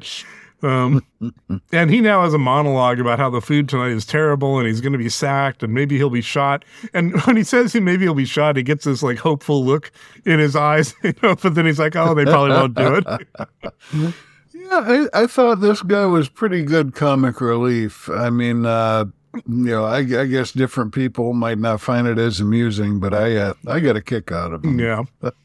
and the food taster now comes in to get food for Denes, and Jamie says she doesn't have to work for Salamander. And she now goes off on Jamie and Victoria saying, you know, sometimes we do what we have to do, not what we want to do. So, I mean, she's kind of the adult in the room. Like, you don't know what I have to deal with or what my decision is about, you know. So, Yeah. Meanwhile, Donald Bruce is confronting Salamander about Denes. And this, again, where I feel like he's being a good guy because he's like, why is he being treated like this? He should be treated according to his rank. And then we see Victoria taking a tray of food out to Denes, and she literally runs into Fedorin. She has this cart and kind of runs into him. And uh, asks to look at the food on the tray, and while he's looking, he steals the salt. And then he tells Victoria that she forgot the salt. And when she goes off to get the salt, he starts doing something to the food. Then we see kind of the main guard. I haven't described who he is. He's a guy who shows up regularly. He seems to be sort of in charge of the guards. And he's telling Salamander that he saw Astrid talking to two young people on a bench in the park. Um, so uh, they, they've been, you know, made. and Salamander says to let Astrid escape and follow her. And Salamander will deal with Victoria and Jamie. Victoria brings the tray to Denes, which, you know, we're now pretty sure is poisoned food on it.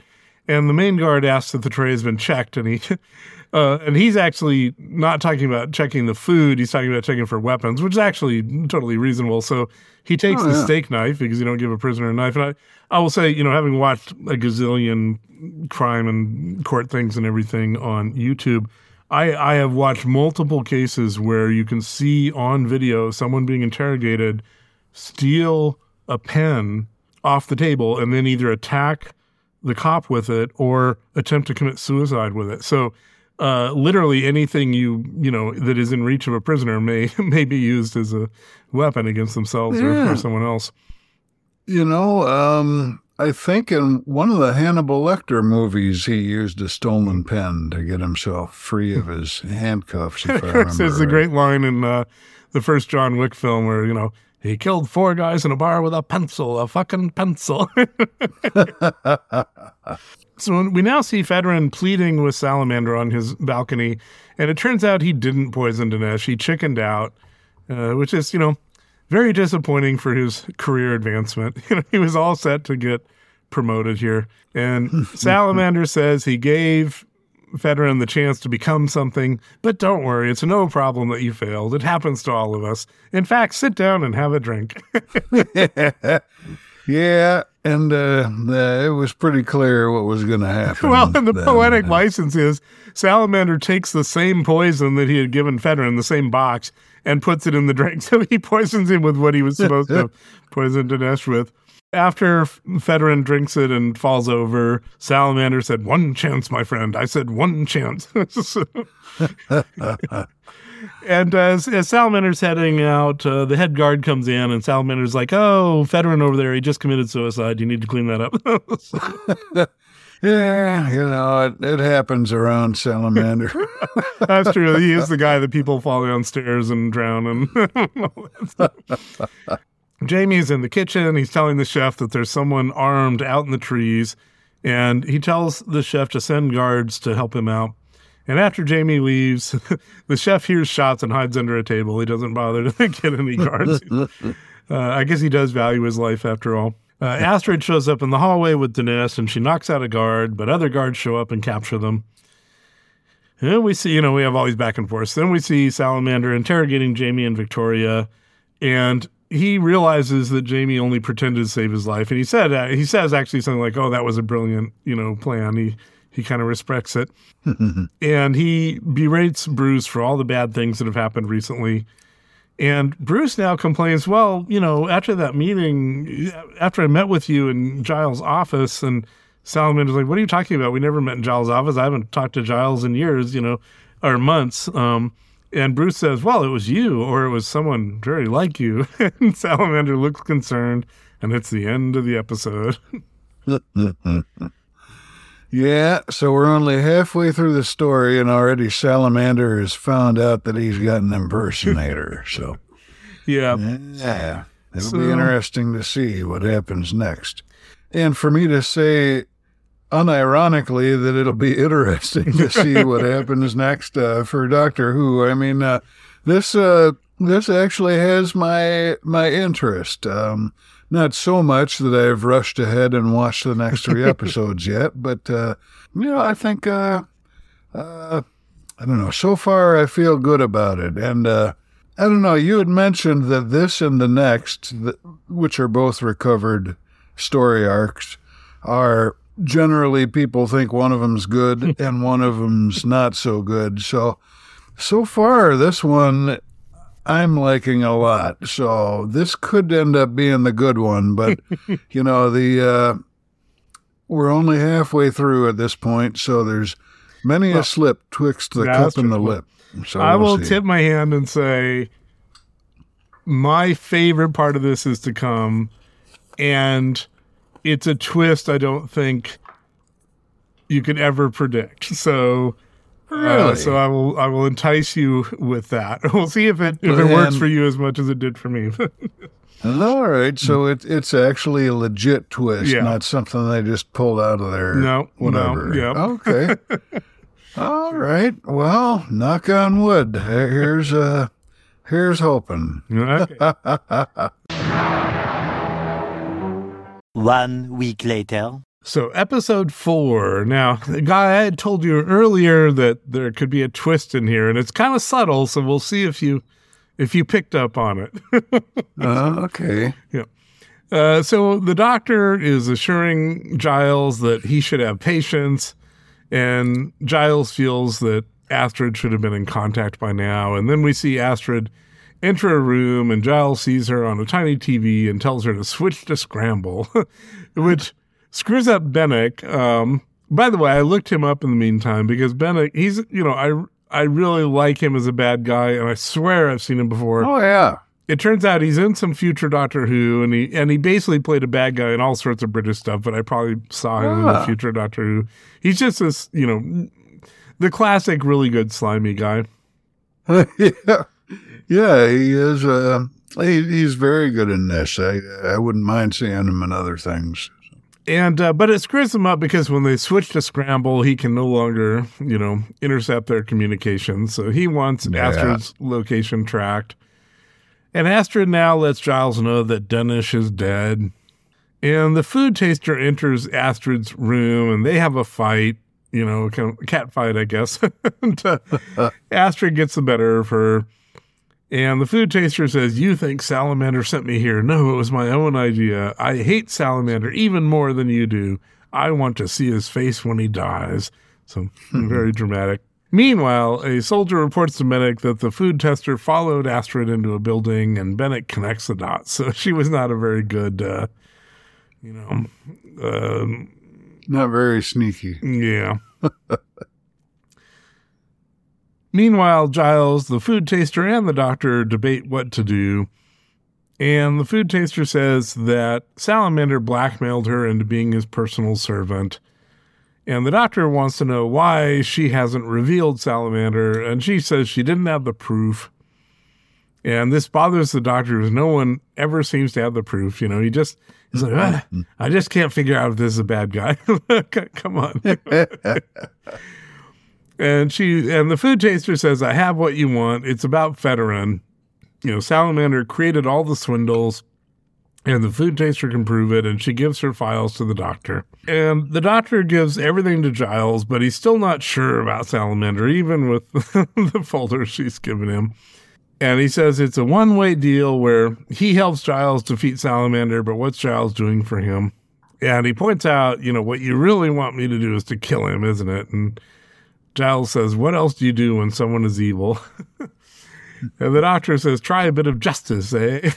So- but Giles kind of does blackmail him. He's like, Either you get rid of Salamander or we won't be able to help your friends. And then looking out the window, Benik's people are everywhere. It's funny, we get these different shots, and one of them is a woman with a uh, empty baby carriage. I mean, we can tell it's empty, but maybe you couldn't on a tenant screen or whatever, pushing it through some of the security people. And anyway, we see different shots of, of Benik's people outside. And then Benik orders them to shoot on sight. And inside, Giles tells everyone to leave through the conveniently human-sized ventilator shaft. Oh, geez, yeah. This, this this annoyed me a little bit because it looks like it could be a dumbwaiter shaft or maybe mm. you know maybe a big incinerator shaft, but a, a, a ventilation duct. I mean, have you ever been in any room that had a ventilation duct like that? I don't think Right, I it's have. like five feet off the floor, and, it- and it's human sized. Yeah. yeah, it's uh, right where a dumb ro- dumbwaiter would be. So Astrid stays behind to distract everyone, and she shoots at the door. But we see someone coming through the window. She never expected that. Meanwhile, Benik and company smash through the door, and Astrid is gone. Apparently, she's gone through the air conditioning. but no, as we find out, she's just sitting underneath the desk like nobody, you know, they have five people who invaded this room, and nobody walked around the desk to see yeah, yeah. You'd think uh, well-trained security people would try to secure the area, you know, and uh, sort of. They call check it things QB or QT or something. You know the the pro, the the process of clearing a building, right, where you know that each hmm. room is empty. But yeah, they don't even clear the desk. Outside, the food taster runs through an alley carrying the documents, and she gets shot. And the soldier who grabs her as she falls says to the one who shot her, "What do you think you're doing?" And he says, "Well, but we had orders to shoot on sight." Well, do you always obey orders? So, I mean, I don't even understand it because I mean, I'm, I'm, you know, I guess it's good the soldiers trying to be good, but yeah, that was their orders. Yeah, yeah. I mean, a security guard who doesn't obey orders, uh, yeah, is a lot like a military person who doesn't Yeah. obey orders. You know, it's kind of the opposite of the job. and Benik comes along in the alley and he asks her who was the other man with the group, meaning the doctor. And she says, as she dies, you'll know soon enough. and Benik says, I want to know now. And she says, You cannot trick me, Benik. I can only die once. And then she dies. and he picks up Veteran's file and says, Thank you. And it, it's just, I mean, again, not all actors could pull this off, but just the incredibly slimy way he picks up this file from a person he just had killed, you know, and says thank you is, uh, yeah, it's pretty. oh yeah, yeah. He's uh, he's he's been uh, uh, convincingly sliming, slimy uh, from from the beginning. So uh, it's good that he's staying true to form. And uh, so now we see Benik reporting to Salamander and tell, saying what happened. And Salamander says, What you mean is you failed. and Benik says, I always said something should be done about Kent. Bruce David is also in the room and he's upset that Benik exceeded his authority. So again, even though he's kind of that uh, Kissinger guy, he actually seems to be, you know, kind of a good guy. And I, I hadn't been clear on this, but Bruce is actually, he's not part of Salamander's security or the facility's security. He's with like the world government or whatever, you know, some other organization that's, that, that'll play into a little bit later on. But it's good to know anyway. Hmm. And now Salamander wants this man who impersonated him found. And Benik hands the food taster's documents to Salamander, and he's impressed by this. And then Bruce David and Benik leave, and Salamander goes to a communicator and says he's not to be disturbed for as long as I say so.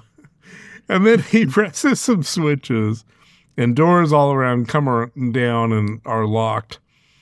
And then another door opens, and a human sized capsule comes out of the wall. And Salamander gets in, and the capsule goes back into the wall. And then it turns down, and the door closes, and the capsule falls a long way with Salamander inside. So, Yeah, and this is, you know, I'm not sure. They never quite made it clear, at least to me, but it might be going on a horizontal track the whole way, like it maybe not that far down underground. And if it wasn't plummeting down, it it would explain something we find out later on that otherwise makes very little sense. Uh, but I'll get to that when we get to it. I think it's Um, supposed to be going down, but okay. Yeah, well, that's what I thought too. I mean, the way they filmed it, it definitely. But what happens is when he gets in it, you'll see, you know, he, he actually has to climb up on top of this unwieldy apparatus and get in it and lie in it like a coffin. So if it's going down, it would actually have to go over sort of a curve like a roller coaster, you know, to go, to go down. Um, so I don't know. I mean, it's just, it's just a poorly designed interface regardless because the way he gets into it in the first place is if it's going down, that makes no sense. Why not just have it vertically oriented when he gets into it? uh, but it does when when they show him traveling, it does look like he's going down. So Right. I don't know. Yeah, I think he's going down. So meanwhile, Bruce David is upset that the guard is telling him that no one can communicate with Salamander, and Benik defends Salamander. He says when he works in records, no one is allowed in. and Bruce David's confused, like, well, okay, I understand if it was like a lab or something, but he's in records. What if a world emergency occurred? And mm-hmm. Benik says it wouldn't do any good. And when the locks are switched over, they can only be opened from the inside. So kind of weird, you know. For some reason, when he's doing mm-hmm. research, no one can talk to him. And now we see Salamander enter a room, but now his clo- he's changed his clothing into these very dirty clothes, and he has his sort of, you know, world ruler clothes or whatever, and he puts them in a in a drawer. Yeah, I'm not sure exactly what he's changed into, but it kind of reminded me of like a Michael Myers boiler suit, you know, the Yeah. sort of one piece. Um, and you can see, especially when he gets out at the at his destination, that uh, um, it's got like you know, it's all black, so he's got these sort of white marks, like there's dirt or flour or Mhm. something all over it. But it's dirty anyway. Very different from his usual presentation. And meanwhile, in another room, we see people in white uniforms with various designs on them, which is actually right out of the Ice Warriors. it's very similar, where you know they'd have these these uh, funky designs on on white clothing. I was going to point that out if I remembered. Yeah, I mean they would fit right in. They've got the yeah, like you said, same patterns. The the the uh, the the op art black ink on on a white background. So yep, And they're all maybe they they are just reusing them. Actually, I don't know, be. but I think they're different, but it's interesting.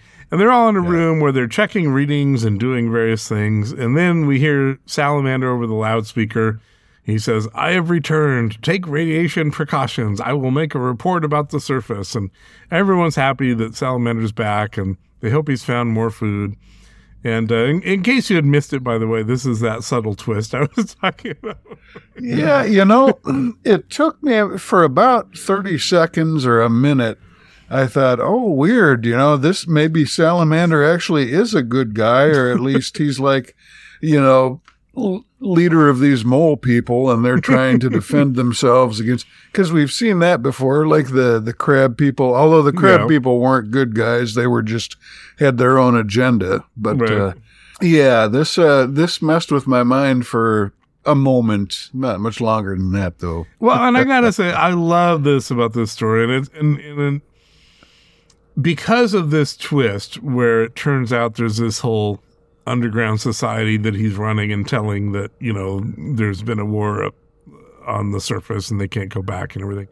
Um, It actually makes it one of the only stories that I think where the six episodes works, right? Because we don't get this twist until the fourth episode. So essentially, you have half the story in the first three episodes and half the story in the last three episodes. And I actually think it works, right?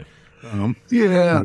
I, I, I think I would have liked to see them distributed a little more because when we get to episode six, it seemed very rushed to me. That's true, yeah. Uh, but uh, but uh, overall, uh, yeah, each episode brings some new interesting stuff. So that's uh, that's been good. And and it occurred to me once I got a better idea what's going on. Salamander, in addition to all his other da- bad deeds, uh, he's he's basically like more evil than Vault-Tec in the Fallout games because he's actually lying about there being a nuclear war. yeah, yeah. I mean, he's screwing over two different societies at the same time, which is pretty impressive. Uh, so you know, but like I said, everyone's happy that Salamander's back because he's kind of their connection to food and everything. And we see a woman and her boyfriend talk, and he's planning to ask Salamander to take him to the surface. He's tired of being down here. His girlfriend points out that no one who has accompanied Salamander to the surface has ever come back alive, which might be a little hint there. and, uh, but he's like, I want to see the sun again. I want to stop being a rat underground. And I'm like, ah, the sun is overrated, dude. Yeah, yeah, you can, uh, you know, if you, if you got to go out and, and restock your supplies, that's understandable. But Salamander's doing that for you. Yeah. Uh, so there's a man with a clipboard who will find out is Swan, and he enters the room where Salamander is, and Salamander is really acting exhausted, right? He's like, uh, but, and he warns him not to get near him due to the radiation, as he hasn't yet been decontaminated. And Swan's like, "Oh, you do too much," but Salamander says, "Well, someone has to bring back the food. Someone has to do all this, even though the radiation is slowly killing me." So he's really, really playing up his uh, situation here. Yeah, and I, I think even at this point, I, I guess maybe it was more than just a moment that I was wondering what's going on because I thought, oh, wait a minute, is he is he really dying? And, but you know, then where would the radiation come from? You know, it, just took me a minute to sort of assemble all this. And well, now we know you you would have been one of the happy you know moles down down underground. I guess so. And uh, so Salamander gets into a decontamination booth, and there's this meter that goes up to 100 and then slowly goes down as he's theoretically decontaminated, right? Uh, and then Salamander has good news for everyone. He's found another store of food and it's undamaged. And he tells them, let's celebrate by opening the last store of wine. yeah, at least he brought him wine. That's nice. My impression is he didn't bring him wine, that they had wine, and he's like, oh, this is the last wine, and you can open it up anyway. Ah, could be. But, uh, yeah, I, I guess if they had wine down there, I'd probably have to, like, uh, store up my rations for a few days so I could have enough for one good night of drinking.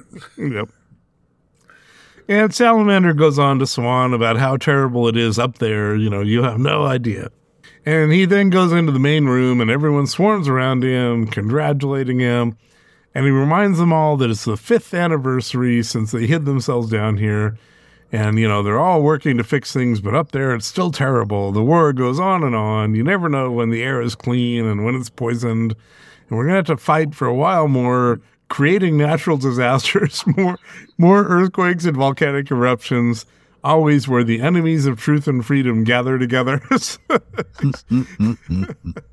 and you know, it is I actually appreciate how they'd kind of subtly in the first three episodes, you know, brought together this thing that he seems to always know about natural disasters before they happened. yeah. And it was pretty clear from the volcano in Hungary, you know, at mm-hmm. that point it became clear that he he had some means of triggering them. Right. But I thought it was fairly clear anyway. Yes, but on the other hand, like how could you possibly do that? Right. As the even the characters in the story, like some people were saying he like Denes was saying he's doing this, but other people totally reasonably are like, well, how could he be doing it, right? But nobody Yeah. realizes, of course, that he has this whole underground set of people. And so the boyfriend demands an answer to when this will all be over. And Salamander says they'll return to the surface when there's a good chance of survival. And then he almost collapses because, again, he's just so injured from all this. And he says they must believe him. They cannot return to the surface until it is safe to do so. And the girlfriend and boyfriend talk again, and he insists on going to the surface. And she says, Take me with you. I'd rather die on the surface than live without you. True love, but also she seems to be pretty young, so I'm not sure she's, you know, got all of her, you know, faculties together or priorities. Let's put it that way. Yeah, yeah. so Young love. Salamander goes back into his room to check the power levels, and they you know, everyone runs around bringing full power online. Meanwhile, he's in his office smoking a cigar, right? So, like, you know, he's supposed to be like falling over from radiation poisoning, but he's enjoying himself. I'm Action and relaxing. yeah. And next, we see the doctor getting his hair cut slash redone in salamander style by Astrid because, you know, his hair is like parted differently uh, for salamander. And Giles agrees that he looks just like salamander. And someone is coming. The doctor thinks it might be Fariah, the food taster, who they don't know has been shot. We see David Bruce's boots, and it's the end of the episode. Yeah, now I didn't know they were Bruce's boots, so I thought there would be some suspense, you know, for to for who it is the next episode. But uh, Bruce was a, a big candidate for me. All right, now in episode five, uh, we start off back in the trailer, you know, at the end of the last episode, and it is Bruce who shows up. It turns out that Benik put a tracker under the trailer while he was there smashing teacups and whatnot. uh, the doctor denies planning to assassinate Salamander, but he, which is true, he didn't plan to assassinate him. That's against his code, except when it isn't. he does, however, confess that uh, he impersonated Salamander, and uh, I mean that's a pretty easy thing to confess because he's a dead ringer for him. Uh, he says his reason for impersonating him is that Salamander is holding his two friends prisoner. But I'm trying to think back in the early episodes, did he actually start impersonating him before? Well, yeah, he impersonated him in the, of first episode when Bruce showed up. Um, if you recall. Ah, that's right. Yeah, yeah. Okay. Yep. So, so, uh, so that's not his real reason for impersonating him. So he is telling a bit of a, uh, what, what's the word the British use? Porkies, I think, for uh, little, little white lies. Yeah. Yeah. I, I think, I think that's uh, a term the British use. You can look it up and see, but I, I think they say, uh, you know, where he's, he's telling porkies they tell Bruce, you know, Jamie and Victoria, uh, they, they tell Bruce about Salamander framing Kent and blackmailing Fedorin, um, but they don't have any physical evidence of it, and they'd have to get to the research station to get physical evidence, but Bruce isn't having any of it. And then Astrid knocks out the one guard that Bruce brought in and uh, and grabs the guard's gun. Uh, I find this funny because we don't see her attack the guard. We just see her sort of holding the gun casually one second after she knocked out this guard. So it's really bizarre because she's just standing there holding the gun very casually right after a big, you know, what was supposed to be a, a big fight. But okay, whatever. Well, if she if she gave him one good knockout punch, Oh, you know, yeah. or something like it, might not have been a big fight. Anyway, back at the research station, um, a guard tells Benik that Salamander's still in the records room. Uh, Jamie and Victoria are brought by on stretchers. Uh, they're both drugged up for now. By the way, and I, I forgot to mention the last one. So they actually did a pretty good job of this. Both of them were on vacation in the last episode. Um, and I didn't even notice. So they did a really nice job, you know, with it. But it is kind of funny. Yeah. If you know that, then when you see them show up on a stretcher, it's like, oh, yeah, they're back from vacation.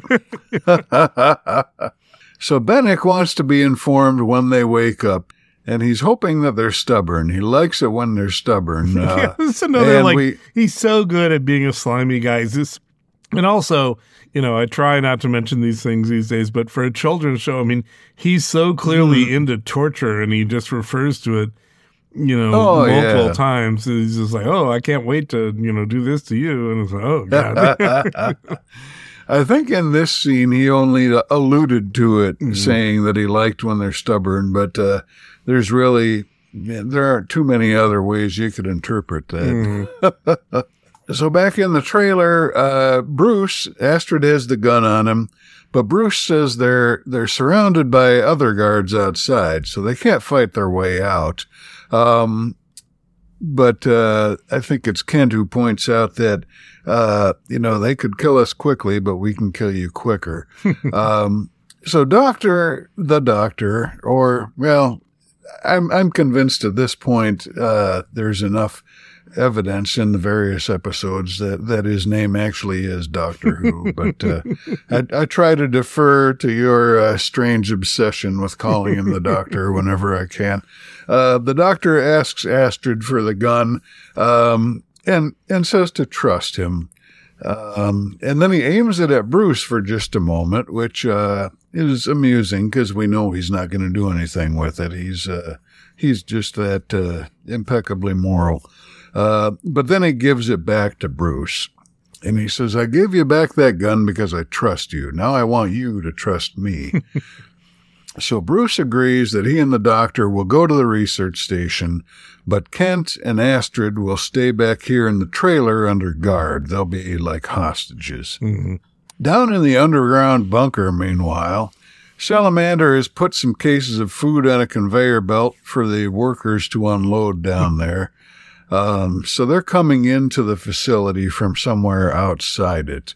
Colin, who is the boyfriend who's eager to get up to the surface, he starts complaining to Swan, who's the man in charge.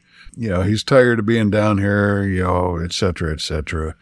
Mary scolds him. Mary's the girlfriend, mm-hmm. of course. Uh, she says, Colin. And he pipes down and walks away. She takes a moment to commiserate with Swan. And then Swan walks away and Colin comes back and she commiserates with Colin. Colin says, uh, I don't say I doubt him, but just once, Mary, just once. I want to see with my own eyes what's going on up there, which mm-hmm. I can understand that, you know. You just well, want to yeah, there's some point in here where the doctor, oh, I'm sorry, not the doctor, where Salamander points out that he and her, you know, were just like teenagers when they were first down here, right? So now they'd be like in their oh, early yeah. 20s because it's been five or six years. Yeah. yeah.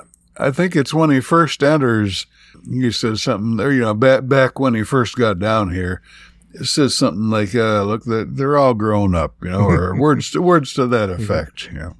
So Swan is checking out the food on the conveyor, the, the food that's coming in from Salamander's new shipment.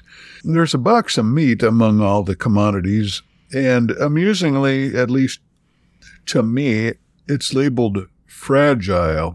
I I don't know how often meat is packed in fragile packages. Well, I mean, you know, uh, if it's veal, I mean, you don't want to beat it up. You want to, well, maybe you do want to beat it up because it makes well, it tenders.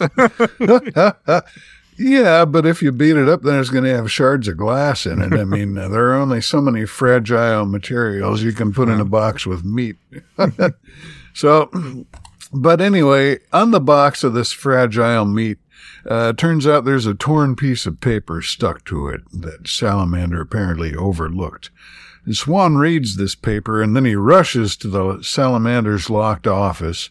Um, when he tells him over the intercom that he needs to see him urgently.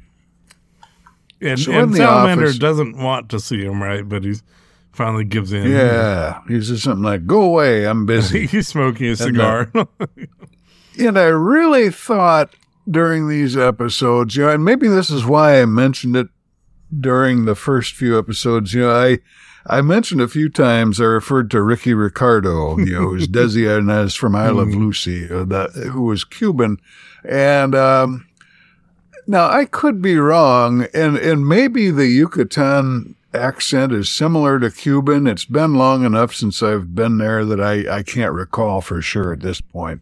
But I think Troughton is doing a Cuban accent hmm. for Salamander. I could be wrong, but uh, I don't know. Just certain things he says just remind me of uh, Ricky Ricardo or maybe even Tony Montana, who of course was an American doing a Cuban accent. but uh, anyway, I could be wrong, but uh, yeah, maybe one day one of our numerous listeners will inform us uh, what the truth is. Anyway, uh, Swan shows Salamander this this piece of paper, which is a newspaper article. You know, it's just a torn piece off of a newspaper. It's a newspaper article about the sinking of a cruise liner, or as the British call it in this article, the holiday liner. And it's dated just a year ago. And they've been down here five years. So four think, years. As I recall, it's 2017, so pretty close to our current. the- these people are pretty close to our current timeline. Yeah. So, so uh, four years after the war, the cruise lines were still running, apparently. Salamander thinks fast. He buys himself a little bit of time by uh, being quiet and sitting down and so on, you know, while he's thinking up an answer. um, and he says, he says, there are people up there, but they're deformed in mind and body. Uh, he says they have a kind of society, but it's evil, corrupt. and Swan says, "Well, all these naster, natural disasters we've been causing, then they're they're actually murder." Salamander says it's mercy. so Salamander finally relents and says, "You can come to the surface with me, like the other people who never came back." He doesn't say that part, but he says, "Don't tell the others about the newspaper just yet. See what's up there first, and after that, if you still want to tell everyone." I can't stop you. He's kind of saying, you know, yeah, they got cruises, but they're really kind of sucky cruises. they're they're they're cruises only for the deformed in mind and body. so uh, yeah, when when when Salamander is making this deal, I mean, to us, it's transparently obvious uh, what's what he's planning, but. Uh, you know, to Swan, he, he's like, well, fair is fair. You know, I don't want to alarm people unnecessarily and so forth. So he makes an announcement on the PA, or uh, as the British might say, the tannoy, that he's uh, leaving with Salamander. And outside, back in that main control room area, Colin starts whining because Swan gets to go to Tosche Station while he's stuck down here. Meanwhile, up in the uh, research station in the interrogation room, Benik arrives, and Jamie at first defies him, and Benik says he likes spirit and resistance. Jamie says, You must have been a nasty little boy. Benik says, Oh, I was, but I had a very enjoyable childhood.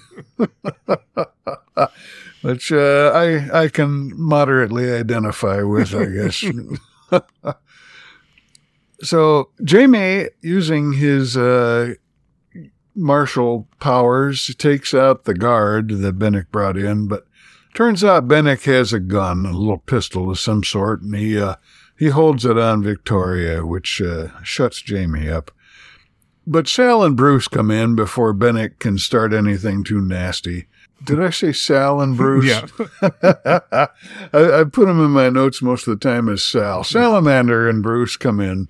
Uh, and Salamander dismisses Benik and the guard, and he starts asking questions of Victoria and Jamie. Now, now we know that this may and probably it may be and probably is uh, the doctor actually, but he's he's pulling off his best salamander impersonation.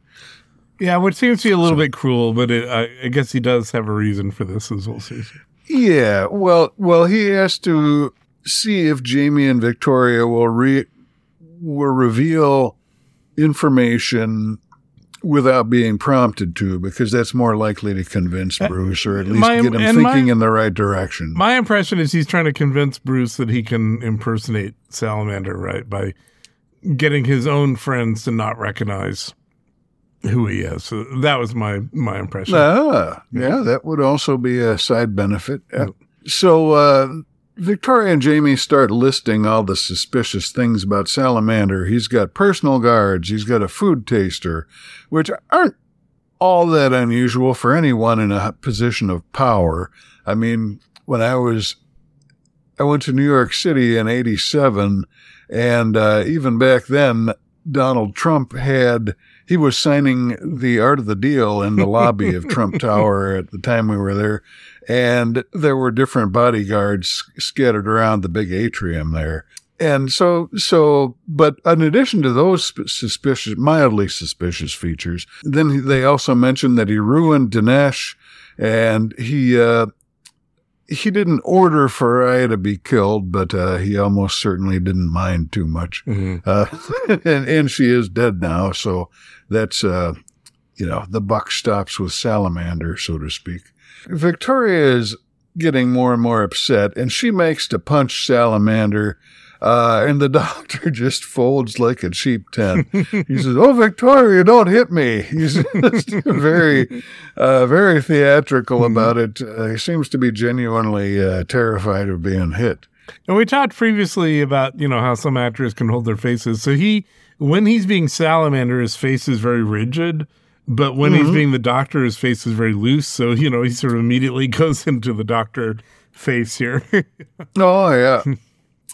But Victoria's still skeptical. She'd she'd like to believe, I'm sure, that he's really the doctor, uh, but she's not convinced. So he pretends to play a recorder be- because they made him leave the recorder in the TARDIS, and that convinces her.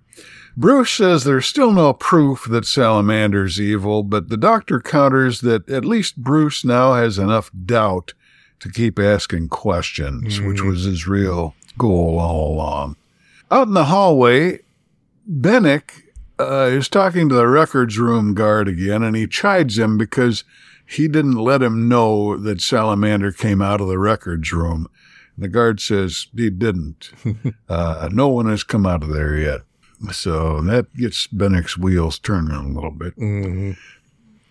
Back in the bunker, or outside the bunker now, Salamander is showing Swan, the boss, showing him a rock tunnel where uh, he says he keeps the food stores. And the tunnel, he says, leads to the surface.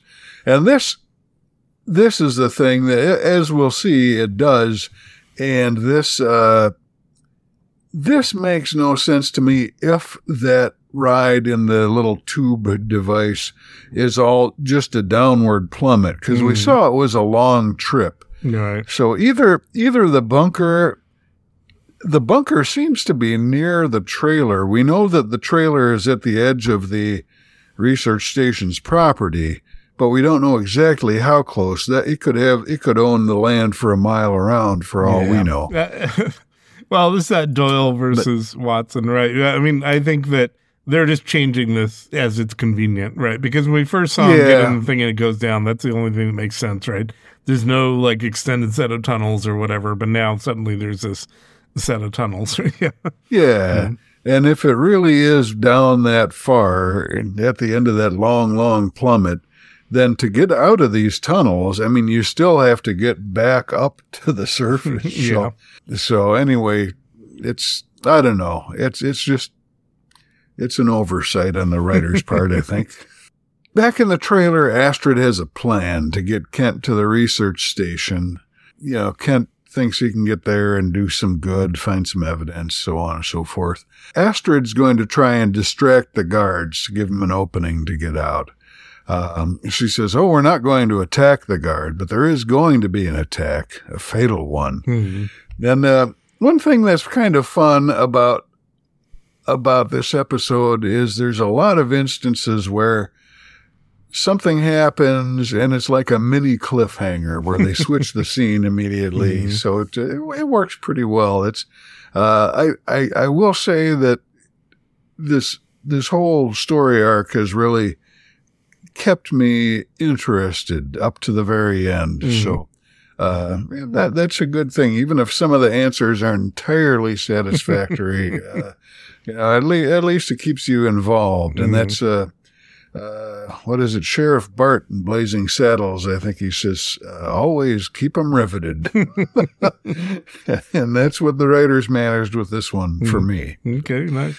Back in the tunnel outside the bunker, Swan complains that Salamander never showed anyone this tunnel. It would have been a nice change of scenery for everyone. and, uh, you know, it's not super irradiated. Well, yet yeah, in part because he's they like, oh, this, yeah. I mean, Salamander sort of makes the mistake of saying, oh, this part of the tunnel isn't very radiated, which he kind of has to say because otherwise, how could he be going through here? But that's when Swan's like, well, then you should have brought us up here, right? So, yeah. Yeah. yeah. So now we get to the point where Uh, what we knew was going to happen is starting to happen, and Salamander surreptitiously picks up a foot long lead pipe that's lying on a crate. So he's going to be Mr. Mustard in the stone tunnel. Or Colonel Mustard, I should say. Pardon me. Mr. Mustard was a Beatles thing, wasn't it? I don't know. Anyway, he picks this up, and then we get another mini cliffhanger because the scene changes again. Back in the trailer, Astrid breaks the window. The noise summons a guard instantly. She says Kent was shot through the window. There's a big wet patch on his forehead that's obviously ketchup. I mean, even now, now, you know, on the 12 inch screen, maybe it would look different. It is but, black uh, and white too, so it but here- Yeah. I had two reactions. One, I thought this was very clever, and they'd really gone out of their way to make it look like he'd been shot and everything. But also it was obviously ketchup. But on the other hand, remember they smashed all the dishes and everything. Maybe they maybe they missed maybe they didn't go to the fridge and get the the ketchup. yeah, yeah. I don't, I don't think they went that far to, to clean out the whole fridge. It's uh, it's enough to smash the teacups. And as you pointed out last time, uh, no self-respecting British person can stick around once the teacups are gone. So as the guard is checking out the body, Astrid sneaks out the door behind him, but the guard notices and he gives pursuit. Outside the trailer, Astrid managed to hide some manages to hide in some bushes as the guard passes by. She waits for him to run off and then she hears a call for help. And this is, I don't know, it seems like a really, really, I'm tempted to say unjustifiable, but uh, it may not go that far. It's just a really convenient coincidence. um, this call for help is Swan, who uh, somehow made it out of those tunnels. Uh, and, you know, this is the point where if he was, if the bunker was that far down, Mhm. rather than just being horizontally distant from the research facility, Swan would have had to wander through God knows how many tunnels, you know, and presumably they'd be up a slow incline to the surface. So I don't know, but somehow he got out of that tunnel. He's lying there. He's got a patch of blood behind his ear, which uh, doesn't look like ketchup. and he says, Salamander did it. And that's the end of the episode. Doop-a-doop-doo. All right. A shocking conclusion. So episode six, uh, Swan, you know, having been very injured, he points Astrid to where Salamander attacked him, and she wanders off. And elsewhere, Donald Bruce can't believe the TARDIS crew's claim that Salamander is attacking the world with natural disasters. And you know, as I often point out on these things, yeah, of course that's a ridiculous claim. we always, you know, we're always supposed to be on the side of you. Like if you come to me and say that, I'm going, yeah, right. Um, well, I would hope if I said it to you, you'd at least consider it. you know? And the doctor turns around and discovers that Benik has entered the room. Meanwhile, outside, Swan asks Astrid to get water for him. She heads into the tunnel that he pointed her to. And we switch back to the doctor. He's talking to Benik as Salamander, uh, trying to convince him. And he reluctantly agrees to sign some papers for Benik. And then Benik, you know, he's clearly on to him now, right? He says, Well, the door to the records room was jammed. Was it okay when you left it? And, you know, the doctor says, Oh, it was fine. And Benik asks him for the key. Then ugh, the doctor doesn't have the key. He left it in the room like a fool. Uh, and Benik says he'll use the emergency key, but I think, you know, we can be pretty clear. Benik kind of knows what's going on at this point. yeah. Yeah. And the doctor, I doubt the doctor practiced Salamander's signature at all. That's true. They didn't get to that.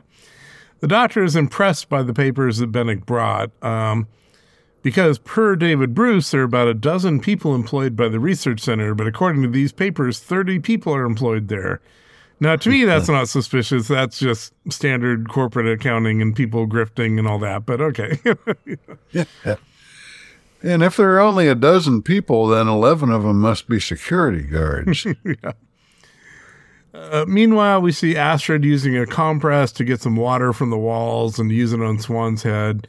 And he's, you know, he still doesn't know what's going on. So he asked her how bad the war was. And she's like, The war? I, I don't understand. And he said, Well, what's, and Swan says, What's he done? He kept us prisoners. And he tells her about the people who are, you know, underground, however far underground they are. and asks her to bring them to the surface. And then he conveniently dies. Meanwhile, the doctor is on the phone as Salamander, and he orders people to come in and escort two prisoners, Jamie and Victoria, who are to be set free. And then the phone rings, and the doctor gives authority to allow a visitor to come in. And he asks David Bruce to take Jamie and Victoria to the gate so they can get to the TARDIS. And then he's like, What's the TARDIS? And they're like, Oh, you know, it's just a place we all like to go to. uh, underground, people are excitedly eating their latest gruel from Salamander and the alarm sounds indicating that Salamander has returned. But it's actually Astrid. As she was going through the tunnel, she figured out how to get down here. And uh, she plays with some switches until she gets the door to open. And everybody runs away from her because they're, and I, this is pretty good and it's very consistent in the story, right? They're sure she must be totally radiated or irradiated, whatever the correct term is. And uh, she says she's here to help, and they all start attacking her. and, uh, Yeah. Yeah, and that that's a little excessive because they didn't hear Salamander's little speech to Swan about how people are deformed in body and mind and all that. Yeah. Yeah, presumably he's told them this before. Yeah, Uh, could be. The boyfriend guy orders everyone back and he asks about Swan, and she says he's dead, but not from radiation. Salamander killed him. Now they insist on decontaminating her, so they have her get into that cubby we saw earlier, and the meter goes to like 100, and then it goes down. And so they're like, oh, now you've been decontaminated. And she uh, puts a ruler into the cubby, and the exact same thing happens, right? It goes into to 100 and then goes down. Turns out it was a trick all along. Yeah, and she explains briefly that you know the the the opening that enters into that decontamination chamber has like an electric eye hooked up to it that when you break the light that triggers it to give the fake röntgen display of you know the needle going up and then going down Right. as it decontaminates. And then they want to know about the war, and she's like, "What war?" um, and then we see Jamie and Victoria going through a corridor, and they get stopped by a guard, but David Bruce saves them. You know, hey, I'm with these guys. Um, and now we see underground again, and it's chaos. Everyone's upset. Um, and Astrid's like, well, now that Swan is dead, you know, you, the girlfriend and boyfriend, seem to be the leaders. So she just sort of chooses them, even though they're very young. It seems very unlikely hmm. they would be the leaders, but okay. Above ground, Giles is nosing around and he goes into the records room, and Salamander confronts him. And Giles says he's been looking forward to this meeting. Salamander's getting careless as he didn't double lock the doors to the records room. And Giles says, The biggest mistake you ever made was not killing me when you had the chance. And he pulls a gun on Salamander. Outside the room, David, Bruce, and Benik are watching all this on a screen, but they can't get in. And Giles says the world is going to get along fine without Salamander from now on. The only good idea Salamander ever had was getting rid of Giles, and he couldn't even do that properly. and outside, they start using, well, I call it the torch. It's a blowtorch or whatever. They're trying to get into the room, but uh, it's not very effective.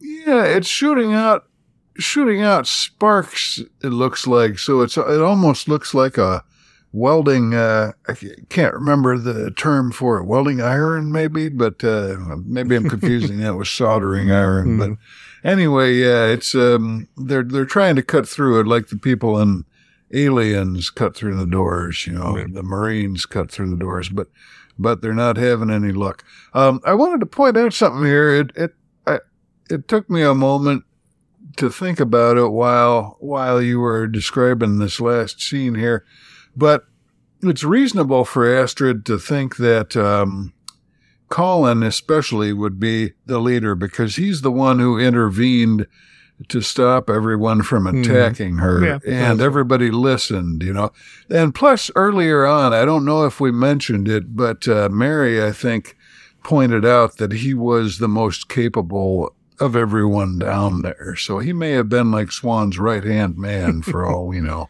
Oh, that's fair. And I guess she's a good uh, judge of character. uh, underground, we see that they're watching someone go up in the tunnel to the surface. So they're, you know, they're all surrounding the the video in the office that uh, Salamander had. And we see Giles now tell Salamander that he, you know, Giles knows how to get to the underground lair. But guess what? It wasn't Salamander, it was the doctor all along. and, uh, and he says, That's very interesting, Kent. Why didn't you tell me that before? And um and now Astrid and the boyfriend and girlfriend appear behind Giles with a gun. So I guess so. This is another twist. On, I'm sorry, I didn't mean to interrupt you, but it's another twist because up to now we've had really no reason that I can recall to suspect Giles. Uh, that is a major twist. And I'll also mention that again with Astrid and and the two appearing behind them, it, it the the thing going up and down just shows up wherever it needs to, right? so either you're in a tunnel or you're in this office, uh, you know, whatever the plot requires. um, but uh, yeah, no, I I think uh, you know, obviously when I talked about the twist earlier, and and you know, last episode I was talking about the fact that there's this whole underground society, but we do get the second twist where Giles turns out to be a bad guy, which is yeah, pretty shocking because I never would have um, suspected that. But we see the actual salamander watching all this on a monitor. And then Giles takes the doctor hostage with his gun. And uh, Giles says to everyone, we had to, uh, well, he says to, you know, the boyfriend and girlfriend, he says, we had to have someone create the natural disasters, didn't we? And we fooled you all. So, very logical there. And the doctor said he was never fooled given how quickly Giles would resort to murder. Now, I don't remember when we might have seen that or whatever, but okay, whatever. Well, well, Giles told him a few episodes ago that he wanted the doctor to assassinate Yeah, him. that's the true. doctor's like, no, I don't do that. That's true. And he says, You didn't just want to expose Salamander, you wanted to kill him and take his place. Um, and Giles jumps into the tube that goes underground. And on the monitor, they see that Salamander is coming into the cave where Giles is going. Somehow we we don't uh, we don't see them changing the camera controls. It's just sort of a it must be an AI assisted monitor that just shows them Sure. whatever they most need to see at the It's moment. motion controlled, you know, whoever's moving. Uh, that could be, yeah. outside the room, uh, Benik has now. I mean, we don't really see what happened here, but all of a sudden he's sort of defeated with Donald Bruce, and he demands a fair trial, which is pretty funny because, of course, Benik would never give anybody a fair trial. Um, and Bruce has Benik taken away. And the doctor calls for Bruce over the monitor and says Giles is going to try and blow them all up. So in the cave, we see Salamander hiding around a corner, and again, it's just confusing about like what the connection between this tube that goes down and the cave is. But okay, whatever. Um, and he surprises Giles, and Salamander asks if Giles wants him to bury their differences. And you know, Giles is like, "Well, we planned this together. It can be just me and you." You know, sort of the We will rule the galaxy as father Yes, and son. exactly. That's what I was thinking of. Uh, but Salamander disagrees because he shoots Giles. Giles then runs away, and Salamander shoots him again. And Giles says Salamander will die with him, and he pulls a nearby lever on a control panel. And apparently, it's a very serious lever because Salamander's like, no, which is also right out of the Star Wars there. And there, And that's, let me say that's a defect in the design, I think, because, you know, to blow up the Nostromo, you had to do some pretty complex interactions with four different devices to blow up the ship. And here you just pull a lever that's just sitting out in the open. I mean, what if that, what if that expedition from, uh, you know, the, uh, Cybermen episode came in there and just started pulling the levers? And uh, it does cause an explosion serious enough to impact everyone in the room, even. Uh, and Astrid is worried about the people underground, but they see that they're all still alive on the monitor. And Astrid says, We'll get to them somehow. She points out the doctor can't go down and help out because they're all going to think he's Salamander and they're going to go after him. And I think she also points out that she swore to Swan on his deathbed or death ground, as it were. Uh, she swore that she would she would save them from the bunker. Right. Yeah, she's taken that very much to heart. Now we see Jamie and Victoria at the TARDIS because they had been sent back there a while back, and they see the doctor approaching, and he's very injured. He's like bleeding, you know, and kind of limping. And Jamie brings him into the TARDIS, and the doctor looks at the control panel and he motions to Jamie to use the controls. He's sort of out of it. And Jamie's confused. He's like, "Well, you told us never to touch the controls." and, uh, and then we hear, "Quite right, Jamie." And, and of course, the real doctor is at the door, and this was the salamander all along. and uh, Salamander says, "You were doing so well impersonating me. I thought I might return the compliment."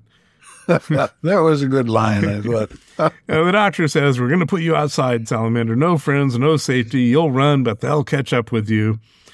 And the doctor and Salamander fight, which is this is right out of like Star Trek, right? Where you have to have the captain and the captain uh, doppelganger uh, fighting each other. and Salamander grabs a control. The TARDIS goes crazy. The crew hold on to things, but unfortunately for Salamander, he slides out the door into space. Actually, I think it might not just be space. I think it might be the dimension of space and time warping stuff that so uh, the air's going to be pretty thin out there. I think salamander isn't going to last long. Would be my guess. That's the end of the episode. Yeah, I think they, uh, as I have a recollection that they wanted to have more scenes with them together, but they could only manage just in terms of time and schedule and everything to do the one last scene, which I, I think is fine. I, I don't think they needed to have them Yeah. together before that. But, uh, you know, I, I don't think we have any bad acting in this. We have actually some really good actors uh, all around. Um, and uh, as we've said, a story that's pretty surprising, and I think is one of the maybe the only case I can think of, certainly so far, where six episodes was justified because the fact that they pivoted to the underground thing gave them a lot more to work with, you know, instead of just repeating themselves for the last couple of episodes. Oh yeah, I mean, uh, Fariah was great. I'm going back to the acting for a minute here. I mean, just uh, you got me thinking about you know Benik was great.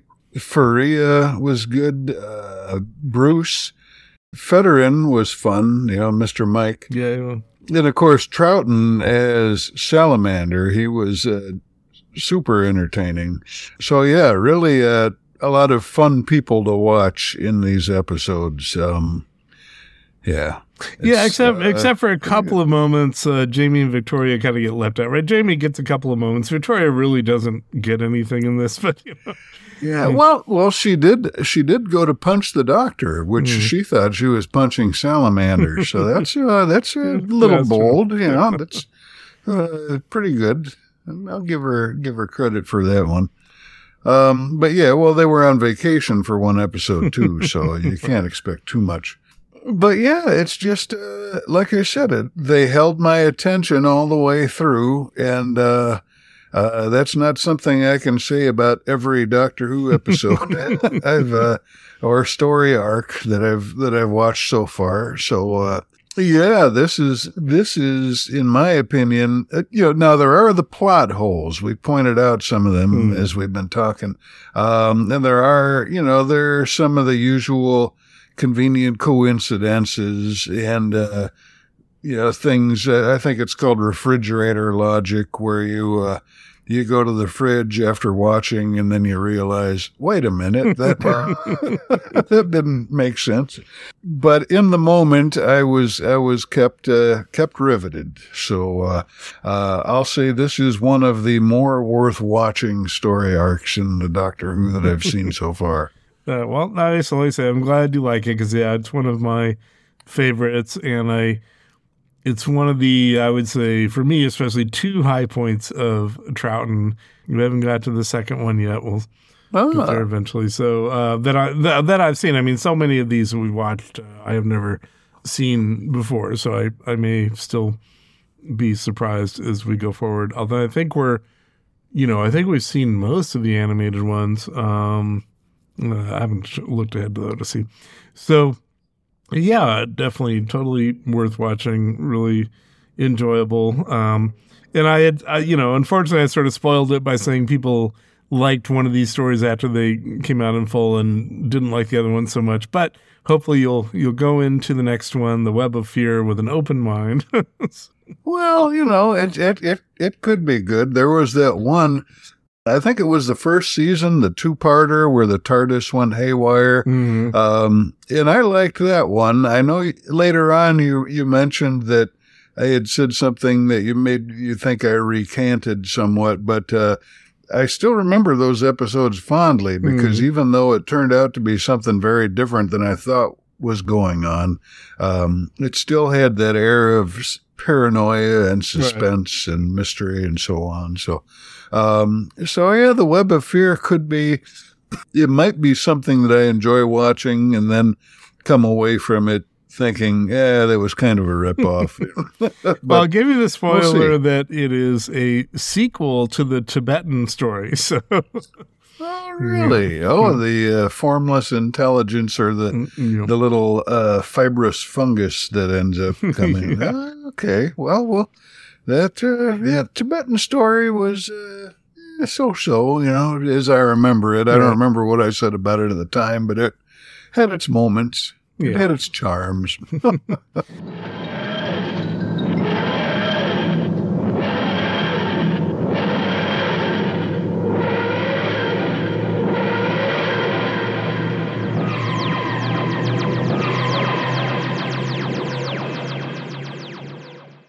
From there we visited, uh, I think it was Kaduna, which is one of the oldest stations in Nigeria again. I knew that Kaduna was the one that, that had bought a lot of Doctor Who's back in the 1960s. That's where the paperwork said it was, it was sold to. And they disposed of all of their film, not quite all of it.